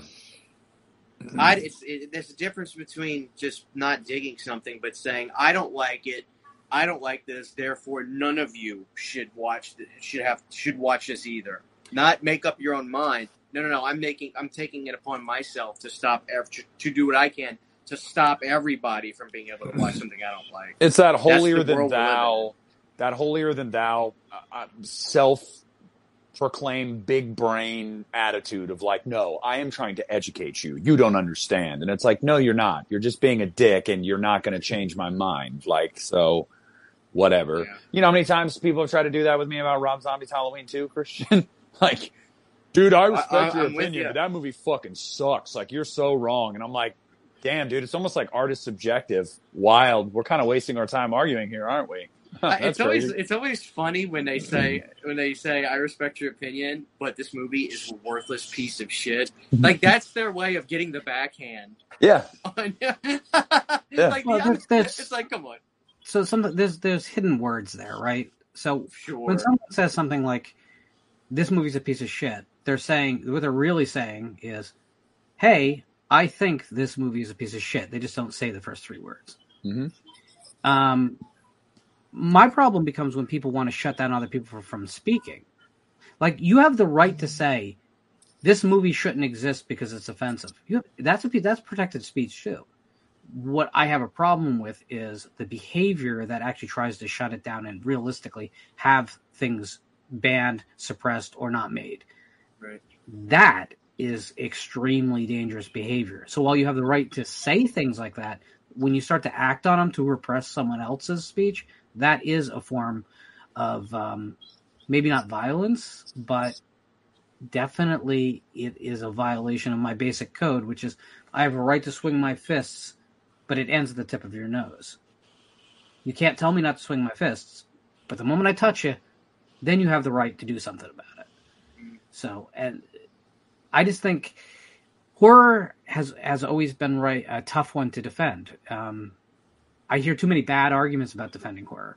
One thing we always hear is, "Oh well, you know, when when you hear uh, the debate about pornography, it's like, oh well, you know, you can show a person die 400 ways, but you can't show the act of creating life. Bullshit. Bullshit. You should be able to show all of it. Stop dividing us. Stop comparing and dividing us. It should all be allowed. Again, unless a crime is committed in, in the creation of the art, it shouldn't matter. Natural Born Killers said everything there is to say on this subject in 93. That's the truth. Mhm. Like, the, Oliver Stone's Natural Born Killers may be the most important film ever made. Because it's the film that protects the right of every film to say what it needs to say. And you see, even that sentence had an implied hey, my opinion is.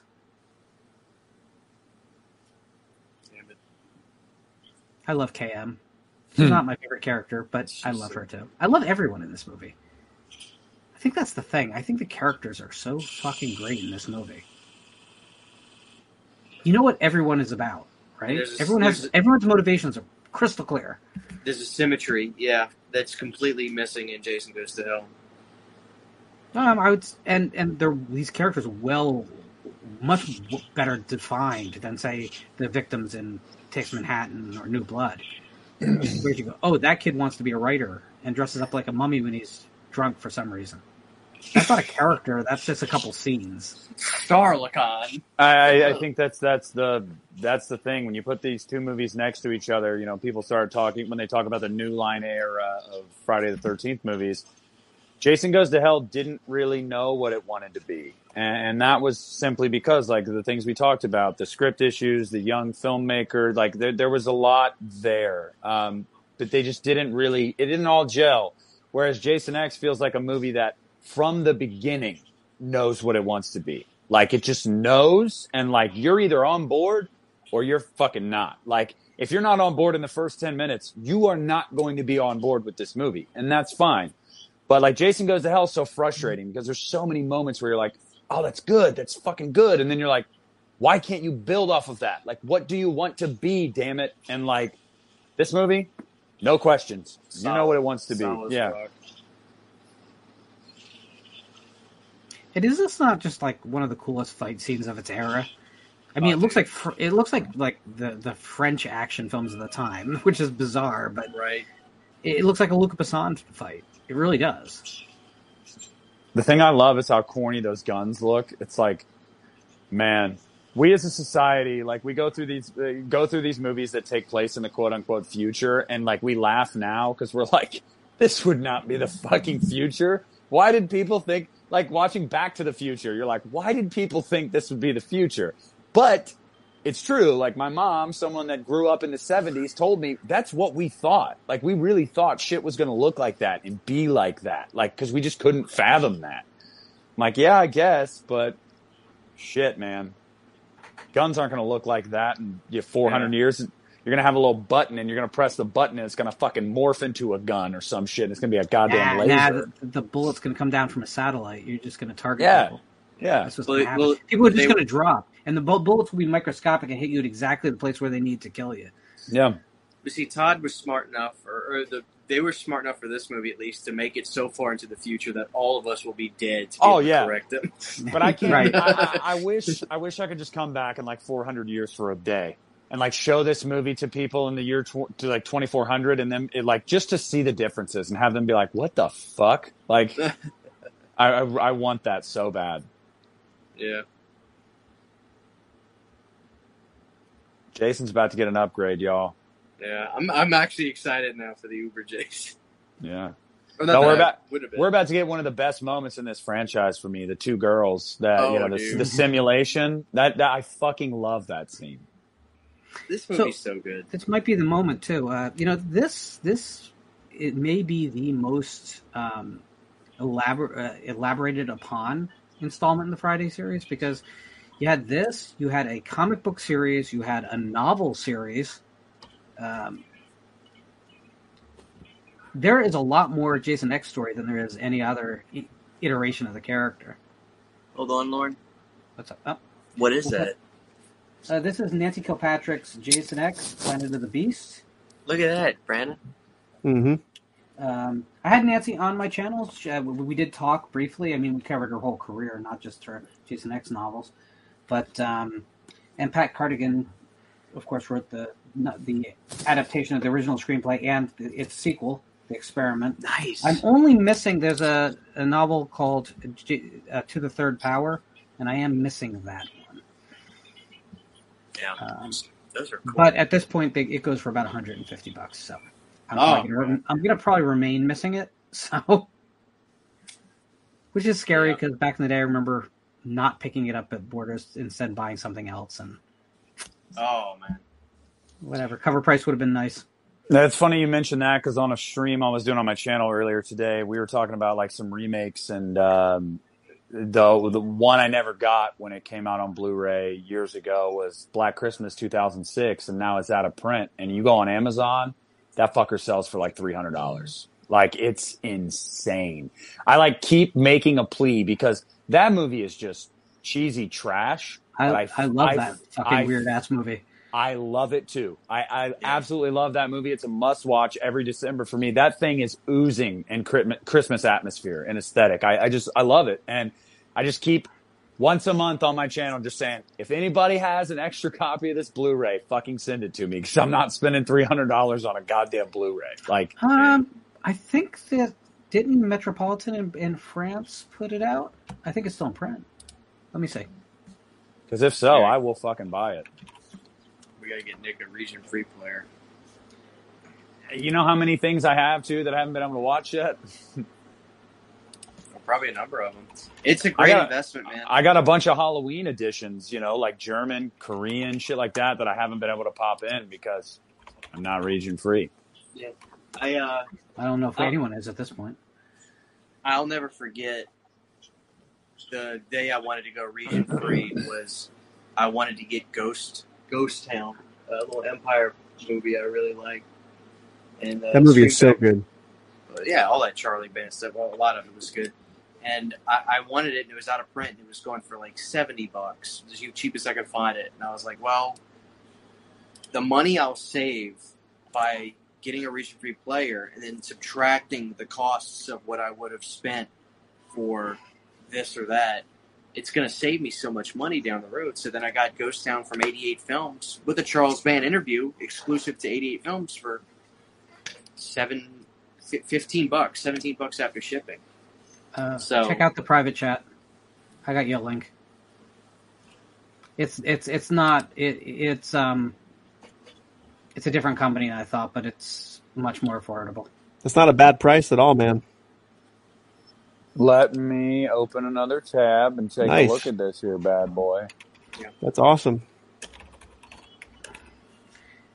I uh, I think that when Black Christmas 2019 came out, it, Oh, it made, fuck yeah. I could totally buy that.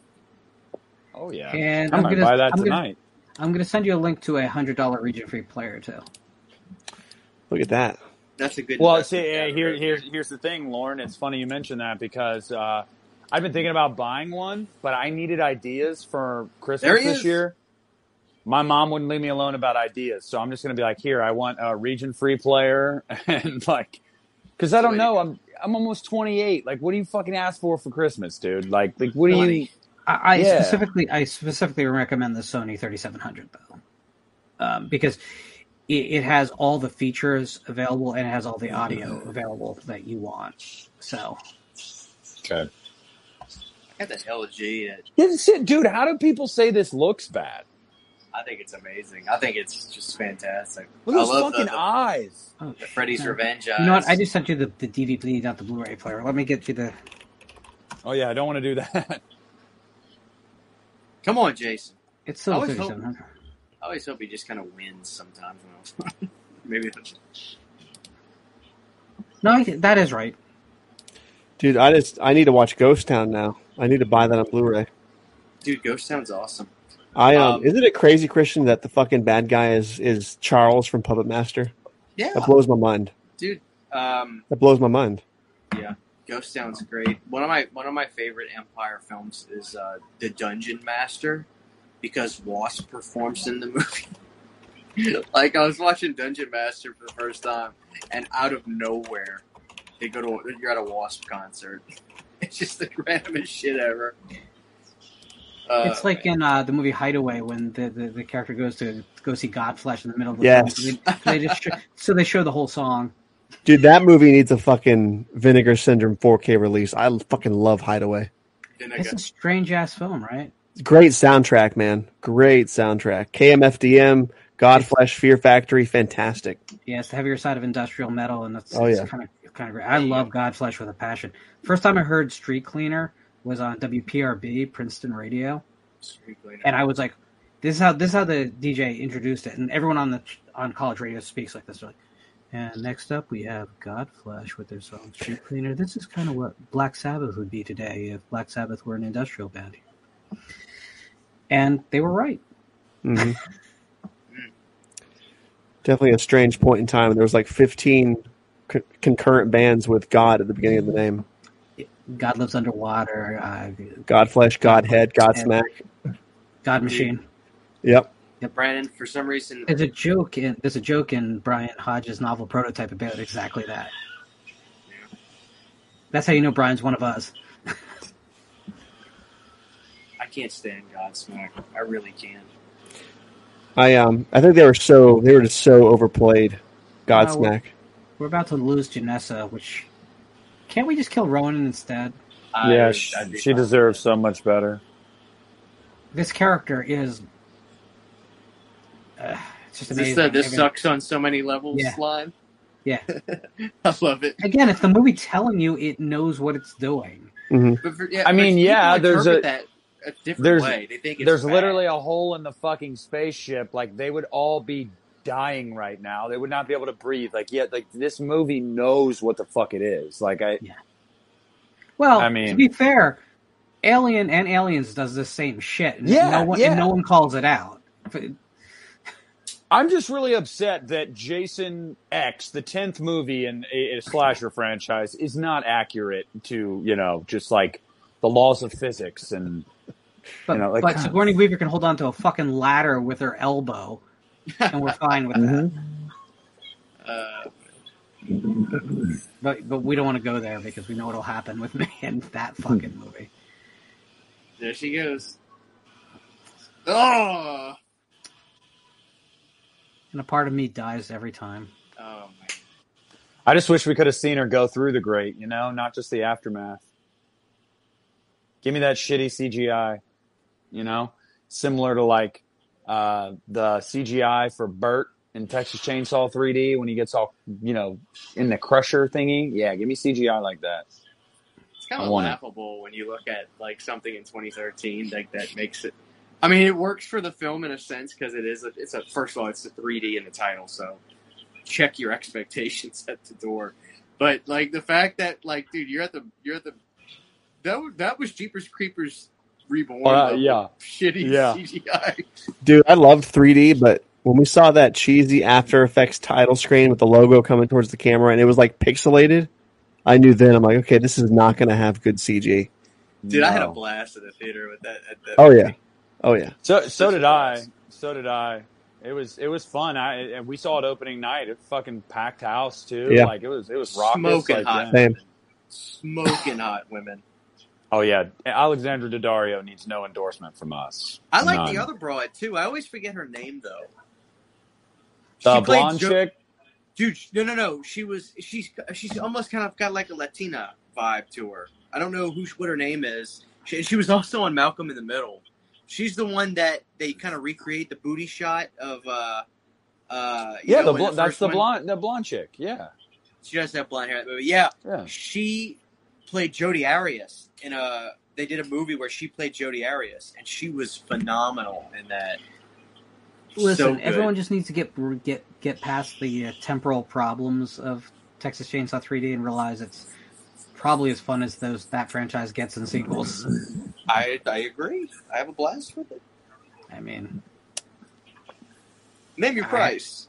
Yeah, I, I wasn't I wasn't as high on the new one as like Christian was, and, and I believe Brandon was a big fan of the newest one too, the Netflix one. No, you weren't. Oh yeah, you weren't. Yeah, Christian I'll was take real. 3D any day over 2022. Yeah, Christian was real high on it. Yeah, I was just kind of uh, like that eh. that new thing is a piece of shit. I'll go that far. I have so many Um, problems with that movie, and none of them have to do with its politics. So everyone needs to calm the fuck down about that.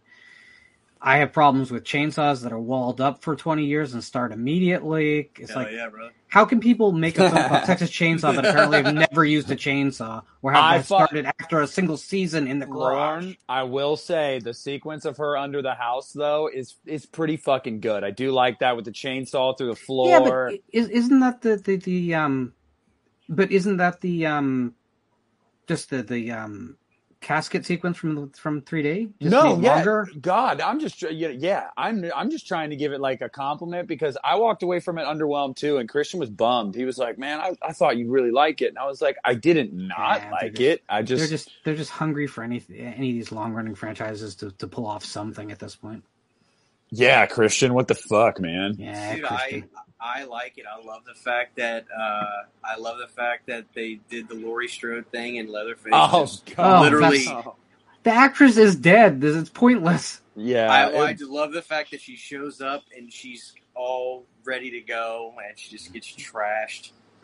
Uh, yeah. to After me, she just- gets after she gets fucking gutted, she's still alive. And Yeah. I'm just like you. my my thing that I noticed, and me and Nick had several discussions about this. Oh yeah, here we go. I can't understand why people hate Texas Chainsaw 2022, but or I, I don't understand how they can like Texas Chainsaw 2022 but hate Halloween Kills when they're essentially the same thing to me. They're ridiculous, nonsensical, over the top movies. They have next to no plot. They and the reason the reason that they dislike Halloween Kills are the exact reasons they like Texas Chainsaw 2022. It makes no sense to me. And I don't it's like not either that of those movies, so I'm good. I, I just I, I I find it It's a- interesting. it's an expectation, man. It's an expectation because a lot of Halloween purists they they they have this idea in their head of what Halloween should be, and it should be 1978, and it'll never fucking be that again. So when Kills went way off the fucking rails and was stupid and bombastic and loud and like people were like, "What the fuck is this? This isn't Halloween." But then they turn around and they go, "But I but I'm cool with it from Texas Chainsaw because I don't take that franchise seriously." I really do think that's what it is. I mean, look at look at the series as a whole, guys. Like, there's probably two movies in that entire series that most casual moviegoers would say are truly good movies: the original and the remake. Yeah, hmm. and like, and uh, I'm, I don't agree with that. I think there are more than just those two that are good, but most people would say that. You know, it, it, the hate that part two gets from casual audiences astounds me. I don't understand it. Um, People are idiots. yeah.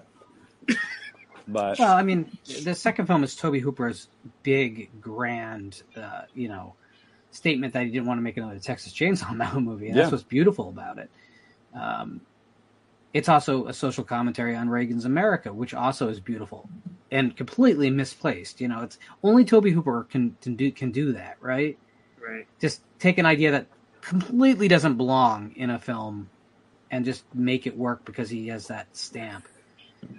But But yeah, I mean, I, the, I, I agree, and it's like you look at Halloween, and like a lot of casual moviegoers would say, the first one's good, the second one's good, fourth one's good, and H two O is good. I, I'm not saying I agree with all that, but it, these kills are awesome, by the way. But God, he's um, beat the shit out of that broad. like, if you ask a casual Halloween fan, they would say, "Oh yeah, I love the first two, I love H2O. I love Halloween four, and I love Halloween 2018." And it's like, okay, like there's a common thread there. Those a lot those movies are all very similar. It's when it like deviates from that that you know the casual audience is like, what the fuck is this? kind Um, of tell kind of tells you we shouldn't have that many of that thing. no, I agree. I agree. I mean, I was happy when they announced 2018, but just because I wanted Michael Myers again, but I was like, I've seen this before though. Like I've I've seen this, so, so I guess that's why it's my least favorite of the new trilogy because it's it's, it's the safest. Like it just it is the safest. Um, I don't mind when a movie gets weird, just so long as you know what you are and you just fucking run with it. Like just just go with it, man. Yeah. I don't like They could- when a movie has an identity and it's going somewhere, but they get it's like they get nervous to just just go all the way. Oh, I can't stand that. I see it too Yeah. often. Yeah. I mean, so yeah, I, but Christian and I, we've debated that topic on here before uh, about kills and Texas Chainsaw. And I mean, I don't know.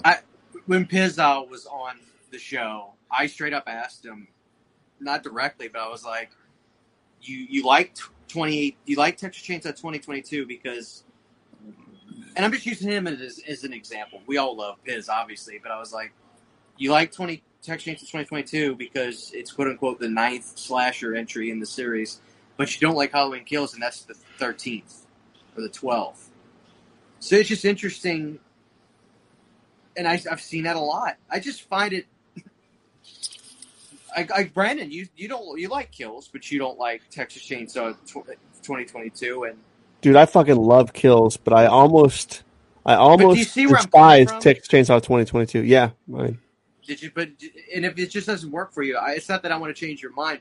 It's just I find it the parallels interesting. How it's like you like this movie, and I'll hear people say it for the the reasons they like it, but it's the exact same reasons that they don't like the other one. And I'm just like, okay, I, just, I can't I can't wrap my head around it. I have trouble with that. what's weird is I think for me at least, kills felt in spirit for some reason, like Halloween four and six, which are two of my favorite Halloween movies. It's one of the reasons I loved Kills. Texas Chainsaw 2022 didn't feel like a Texas Chainsaw movie to me in any way. Fuck no, didn't Yeah. even look like Texas. And I thought Texas I Chainsaw 3D, Texas Chainsaw 3D was a much better legacy sequel to the original than 2022 was in every way. Well, that's because Um, they had a good Leatherface too. But also, I mean, if we're being honest, 86 is the only true Chainsaw sequel to me anyway, no matter what. So we already had our perfect fucking sequel back in 86, as far as I'm concerned. But I don't know. just- you know why Texas Chainsaw 2 is so good? When he goes, I'm the Lord of the Harvest. What? Who's that? Dude, it's so good. That, that movie is fantastic. Who's that? Some kind of new health fruit bunch. Yeah.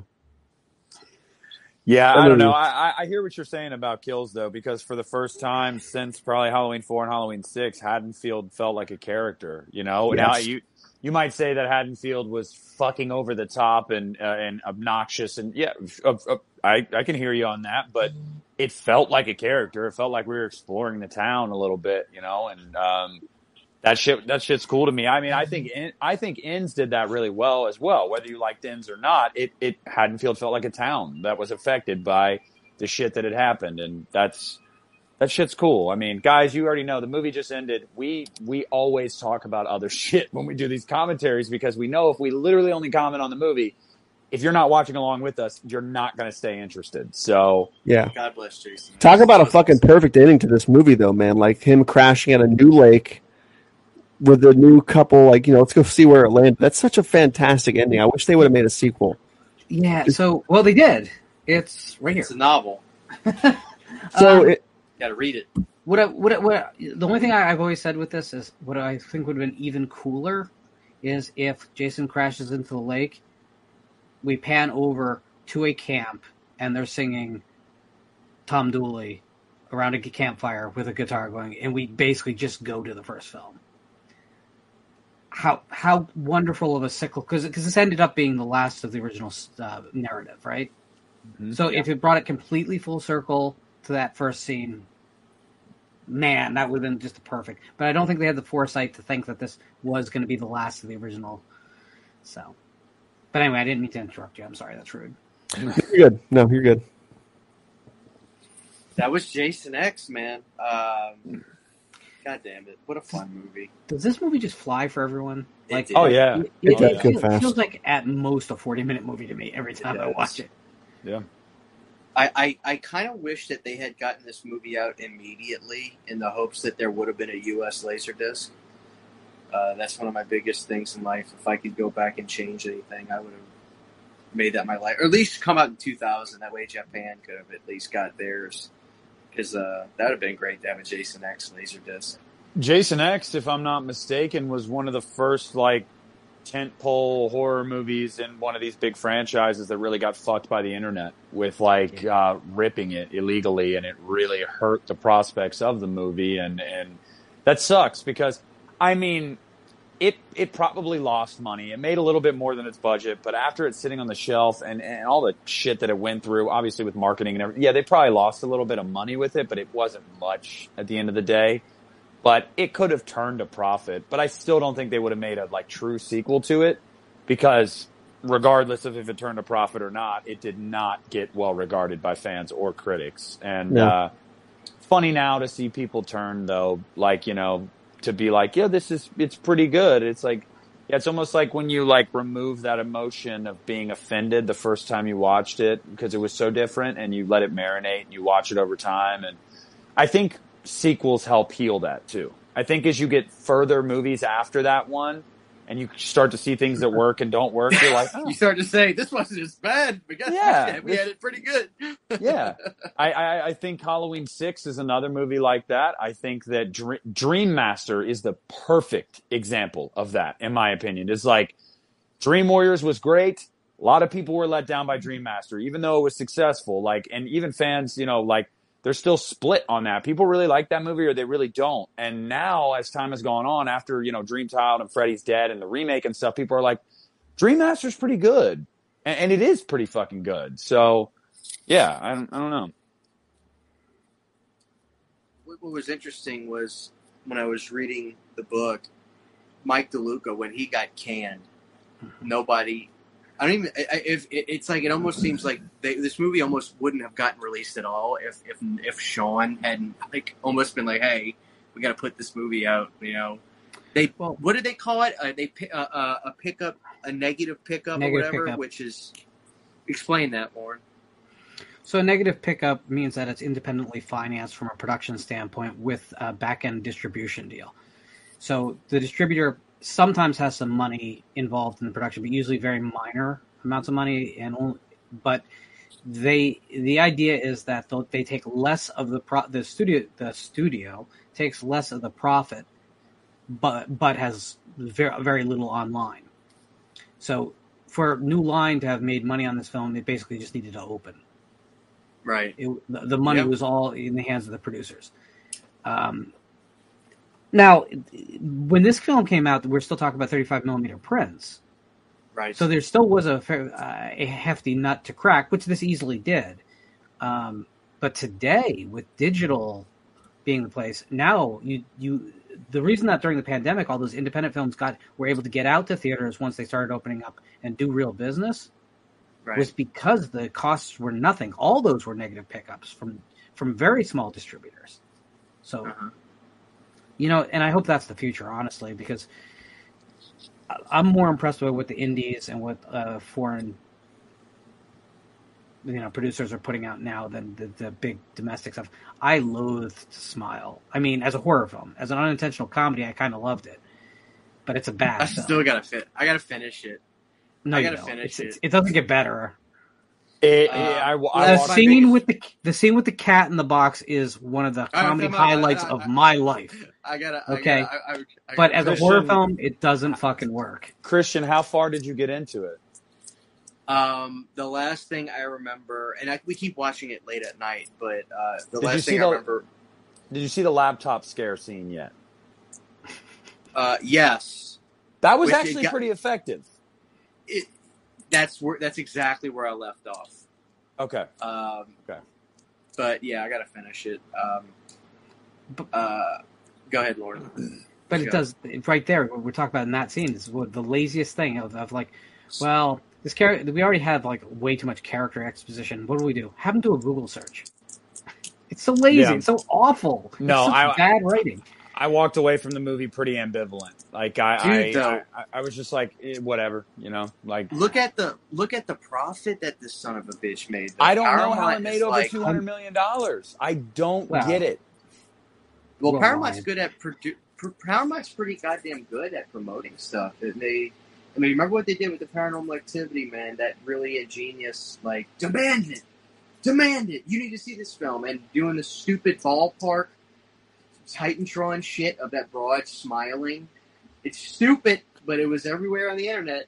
It's You I keep I keep getting into it, not really getting into it, but like having disagreements with people where I say if Friday the Thirteenth gets a theatrical release, I guarantee like a new movie, I guarantee you it comes close to making two hundred million dollars worldwide, as long as it's not a complete turd. If it's even middly Worldwide, reviewed, yeah. worldwide, and people are be like, no way. No, I'm like, yes, like right now. That's where we are. Like Halloween 2018 made 255, Smiles over 200 million. If it's even middly reviewed, like yes, it will make 200 million worldwide. I promise you. Like absence makes the heart grow fonder. Like after Rob Zombie's Halloween 2, you would have never looked at Halloween and been like, I bet they can uh, make uh, you know a quarter of a billion dollars with the next one. Fucking nobody Right. would have said that. Like Right. y- yes, it can absolutely. Ha- Same thing with Nightmare. You're ju- you're literally sitting on a gold mine right now. Like you're sitting on a gold mine. Uh, I, I don't. I, I don't know what to tell you. I feel like they're going to miss the boat with Nightmare. I feel like as this new slasher craze dies off again,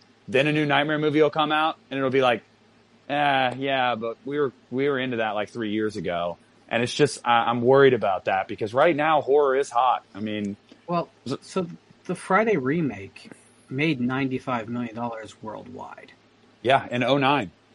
Yeah, so I, I I don't think I don't think you're off at all. I think that would be the, actually pretty conservative. Mhm.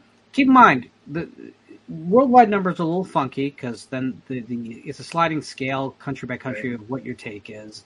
It's it's not Isn't the general rule of thumb like foreign territories? It's on average about 25 percent that the studio actually gets back. so. I mean that's that's close to being accurate as long as you open in all the markets that are normal that are normally considered part of the uh, a worldwide rollout.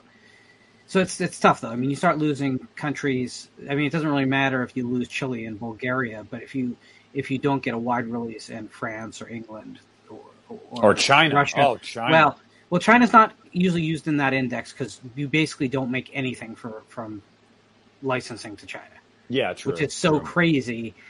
But I mean, you really, it's ridiculous. a perfect example of that is that new DC movie, Black Adam, came out, and like people were like, "It's doing okay, but it would have done so much better if it would have gotten a China release date, and it didn't get one. Um, so it's going to probably end its run somewhere around 400 million or so worldwide on a 200 million dollar budget. So it's probably going to lose a little bit of money, but if it would have You know, opened in China, it would have made probably I- 100 million there. Dude, Nick, I gotta say, how are people not burnt out with these goddamn superheroes? I don't. I don't know, man. I really don't know. The only one I've had excitement for over the past five years was Spider-Man: No Way Home, and that was simply for Tobey Maguire and Andrew Garfield. Like that. yeah, look what they had to do to get the, Yeah. the world excited for. Yeah. It's I, I, I watched it. It's Mhm. because there's no action movies. Yeah, it's If You there's an action wait. film, it's it's Liam Neeson at seventy whatever. You know, he's older than Yeah, Joe yeah, Biden you- making fucking action movies. It's stupid. Hey, you just wait, Lauren. Mission Impossible next year. I'm after after Top Gun Maverick. This is gonna be the first Mission No, Impossible movie that does a billion. I'm gonna say. I I think the Mission Impossible series has been the only thing that's been consistent in action over the last two decades. Fallout I mean- was my favorite one. I, I, feel like these well, I movies. think, I think uh, Ghost Protocol is probably my favorite, but I fucking love Ghost Protocol. those movies are pretty Protocol good. consistently good. Um, Mhm. I, I don't like the second film very much, but No, nobody does. Um, I, I love De Palma's original film though, and no one no one talks about the original film. But whatever, that's a whole different discussion. But so, Christian, you saw Decad with us, Yeah. I was just gonna say that that real that- action that- movie. dude. That shit was the real deal. It is, and that's what I we have- could be getting. I have I videos on my of that. I phone a of us Vortex and watching that. And one of the best parts about us watching the COD was Jess Graham's drunken reactions to the things that were happening. Like something badass would happen, he'd be like, "Oh, here we go! Oh shit! Oh fuck yeah!" Like, no, that movie was like it, it's like two plus hours, but like mm-hmm. we're sitting there. There's a lot going on in it, and you're just kind of like, I mean, at multiple points, we are all like, "That's fucking awesome! Like, this is fucking gnarly! Like, this is really really cool!" Like. And Lauren, you made a good point when we were watching it. You were like, they don't make action movies like this in the States anymore. They just, No. they don't. Like, it, it, it doesn't happen. And it has Yeah. a higher body count than Total Recall. Think about that for a second. Yeah.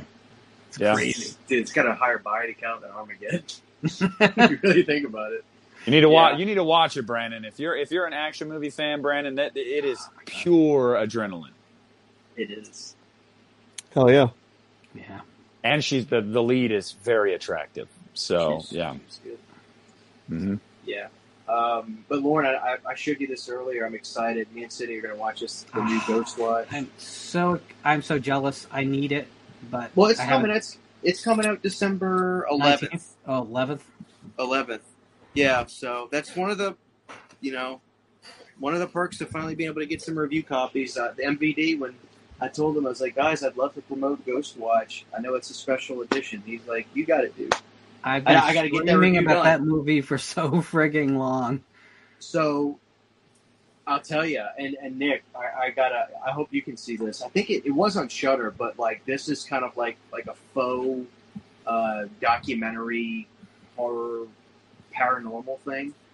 Um, and it was so. This is going to sound weird, but Ghostwatch was so good. I stopped it after 20 minutes. Literally hit stop on Shudder. Left the room. I was like, okay, I'm. I like this so much. I've got to buy it. I couldn't find it, and then I checked like literally two days later. Ghostwatch was pulled off of Shudder, and I was like, I was sh- just so terrified. I was thinking about watching. So when this got this Blu-ray announcement, I was like, I, so I'm gonna finish it, but it's literally fucking creepy. it is so good. Just a little bit I saw. If if anyone out there doesn't know what Ghostwatch is, it was um, it was a special that was it was a film, but it was made by use, utilizing all the sets and the anchors of a local of, of a national news yeah evening news program in which they claimed they were on Halloween night going to investigate a haunted house. And there was warnings put up that say it was fake, but apparently most of Britain missed that because they, they this movie freaked out an entire country. Um, Dude, it, it's Christian, when did that really come good. out? Ghostwatch is what? Born 90? 92, I think. 92. 92. I, as you're describing it, I'm like, I literally think I've seen that, and I'm trying. I'm trying to remember. I so think I. there's a, there's a horrible pseudo uh, remake, actually just plagiarism, called the WNUF Halloween special. But that thing is like it's, it completely doesn't work compared to the. Wait, wait, wait, wait, wait, wait, Christian, show that cover again. I think I've seen that. I think my I. I think I saw that with my buddy Tommy and Chris years, years ago when we were kids. Uh, fuck, I I think I've seen that. Oh, if Mr. it is Pipe- what I'm thinking of, I I loved it. It scared the Mr. shit out of me. Yeah, when I was Mr. Pipes is one of the scariest things in fucking film history, and it's it's so it's so simple. I have to look. so I'm gonna fucking have to look at. I'm gonna have to look it up now when we get off here because like I I'm, I'm getting mad because I'm like I fucking think I've seen this. Like I have to. Just just order it. I'm, I need to, to drop the dime and just do It's- it. It's it's, it's- so worth it. Yeah, it's coming out uh, December 11th. Uh, so yeah, I'm gonna be reviewing this on my channel soon, guys. So be ready for that. Because it's December- gorgeous. December Hey, look at- 11th, guys. Never There's a lot forget. Of there's a lot of shit in there. I think it's December 11th anyway. It's coming out early December, but I'm excited about that. Uh, Lauren, dude, uh, thanks for coming on the show. I really appreciate it. Now you're an author. Uh, my wife read Blue Eel. We got we're getting ready to. I know you got some books coming out. You got a new publishing deal. What, when can people start expecting everything with that coming up? I, I still don't have a release date on the new one, Divide by Zero, but it is going to be, and it, the release date will be announced soon, and it's going to be pretty soon after that announcement that the book will be available for pre-order on Amazon and Barnes and all the normal sites. Um, here's the thing: it's hypothetically possible you could walk into your Barnes and Noble and find it, but it's going to be unlikely because uh, all those chains uh, are pretty conservative about what they stock. Right. This is not self-published. This is not POD. This is a real publisher, so they absolutely could get into your local store. So, up to you where you want to buy it. It's available everywhere, at least hypothetically, um, very soon. And uh, you might want to tell Sydney that uh, it, it, it, kind of may, may be related to Blue Wheel in certain ways. So. Oh, she's ready. Um, I, I I do wish you could do audiobooks. Even if I did them for you, I love audiobooks. And is that any? Is that something you can independently do yourself for some of your old works, I- or is that you, you can't legally? Old, older works, yes. Um, I couldn't do. I don't have that. Those, I don't own those rights right now from Divide because that's all tied up with the publisher. But um, and they, and they've discussed the possibility of an audiobook of Divide. But the older books, I yeah, hypothetically, I could do it. Yeah. That'd be cool. But cool. no But one wants yeah. no one wants to listen to my voice for that long. That's for sure. So Well, that's awesome, man. Congratulations on the publishing deal. And I, I obviously I'm going to get the book, and we're going to support you. It's going to be a huge success. So that's Really? awesome. really appreciate Um, that. Absolutely. And Brandon, man, how are you? Good, Are you, ti- man. you look Good. you look a little worn out, brother. I feel like I got hit with a brick wall of sleepiness all of a sudden, man. I don't know Oh, what it yeah. is. Yeah, well, you, Yeah, you had to carry you had to carry my show last night. That's what it was, man. Exactly. Yeah. The whole show. Hopefully the cell phones work. Me and Nick, uh, me and Nick, I, Nick, I gotta give it to you, man. You're a trooper. Nick is. Um, I honestly thought Nick streamed earlier today on his channel, and I, I popped on the show to listen. And before I clicked the button to pull it up, I said to myself, "Please let his audio be good, because that'd be one less thing we have to worry about to do with our episode tonight." And sure enough, Nick sounded like uh, the drive-through teller at that old shitty McDonald's drive-through with a mic that's busted. and but Nick is a trooper. One thing I love about Nick is he never cancels. He's always ready to go. He says, "Christian, I'm just going to go get some earbuds. We're going to have good audio. We're going to do the show tonight." So God bless you, Nick. I appreciate you. You're a trooper, and you've been going strong on the podcast for over a year now. Yeah, yeah, no, hey, yeah. I mean, you're lucky I had the money to go buy these headphones willy nilly in this economy, Christian. God damn, you know, I'm, I'm telling you. But yeah, no, dude, it, it's it's not a problem. I mean, like I said, I've come to the conclusion that I need a new computer. That's that's what it is. I've bought new cables. I've I've, I've tried other mics. It's it's not the mic. It's it's it's the computer. So it is what it is. Um, you know, I guess uh, my my bonus that I'm about to get from work will buy me a new computer. So you know, whatever. See, Lauren and Brandon don't deal with this shit. They just their stuff just works, and they don't have to. I don't know. Lauren, do you use an Ethernet hookup or are you just on Wi-Fi? No, I'm on Ether. There you go. Brandon, same as you. Yep. Bastards. Yeah. Well, guess what? I bought a hundred foot Ethernet cable, ran it to my ran it to my horror room here, which is the farthest room away from the living room. And the internet will be it's fantastic, but literally will just cut out for like 15, 20 seconds. Did you ever deal with that or no? Once you plug up Ether, you're good to go 24 7, whatever you're streaming. Never any issues. I just don't get it. I, I, I- I'm blaming Louisiana. I, I am too. Yeah, I am feel like too. your your provider screwed something up for sure. I don't know, man. But here's the thing: never have any. It's only when I'm doing StreamYard, Well, to- not when to- I'm doing. Sydney watches Netflix all fucking day long or streams whatever. You should do an it. issue. You To should do a test on OBS and see if it still happens on OBS.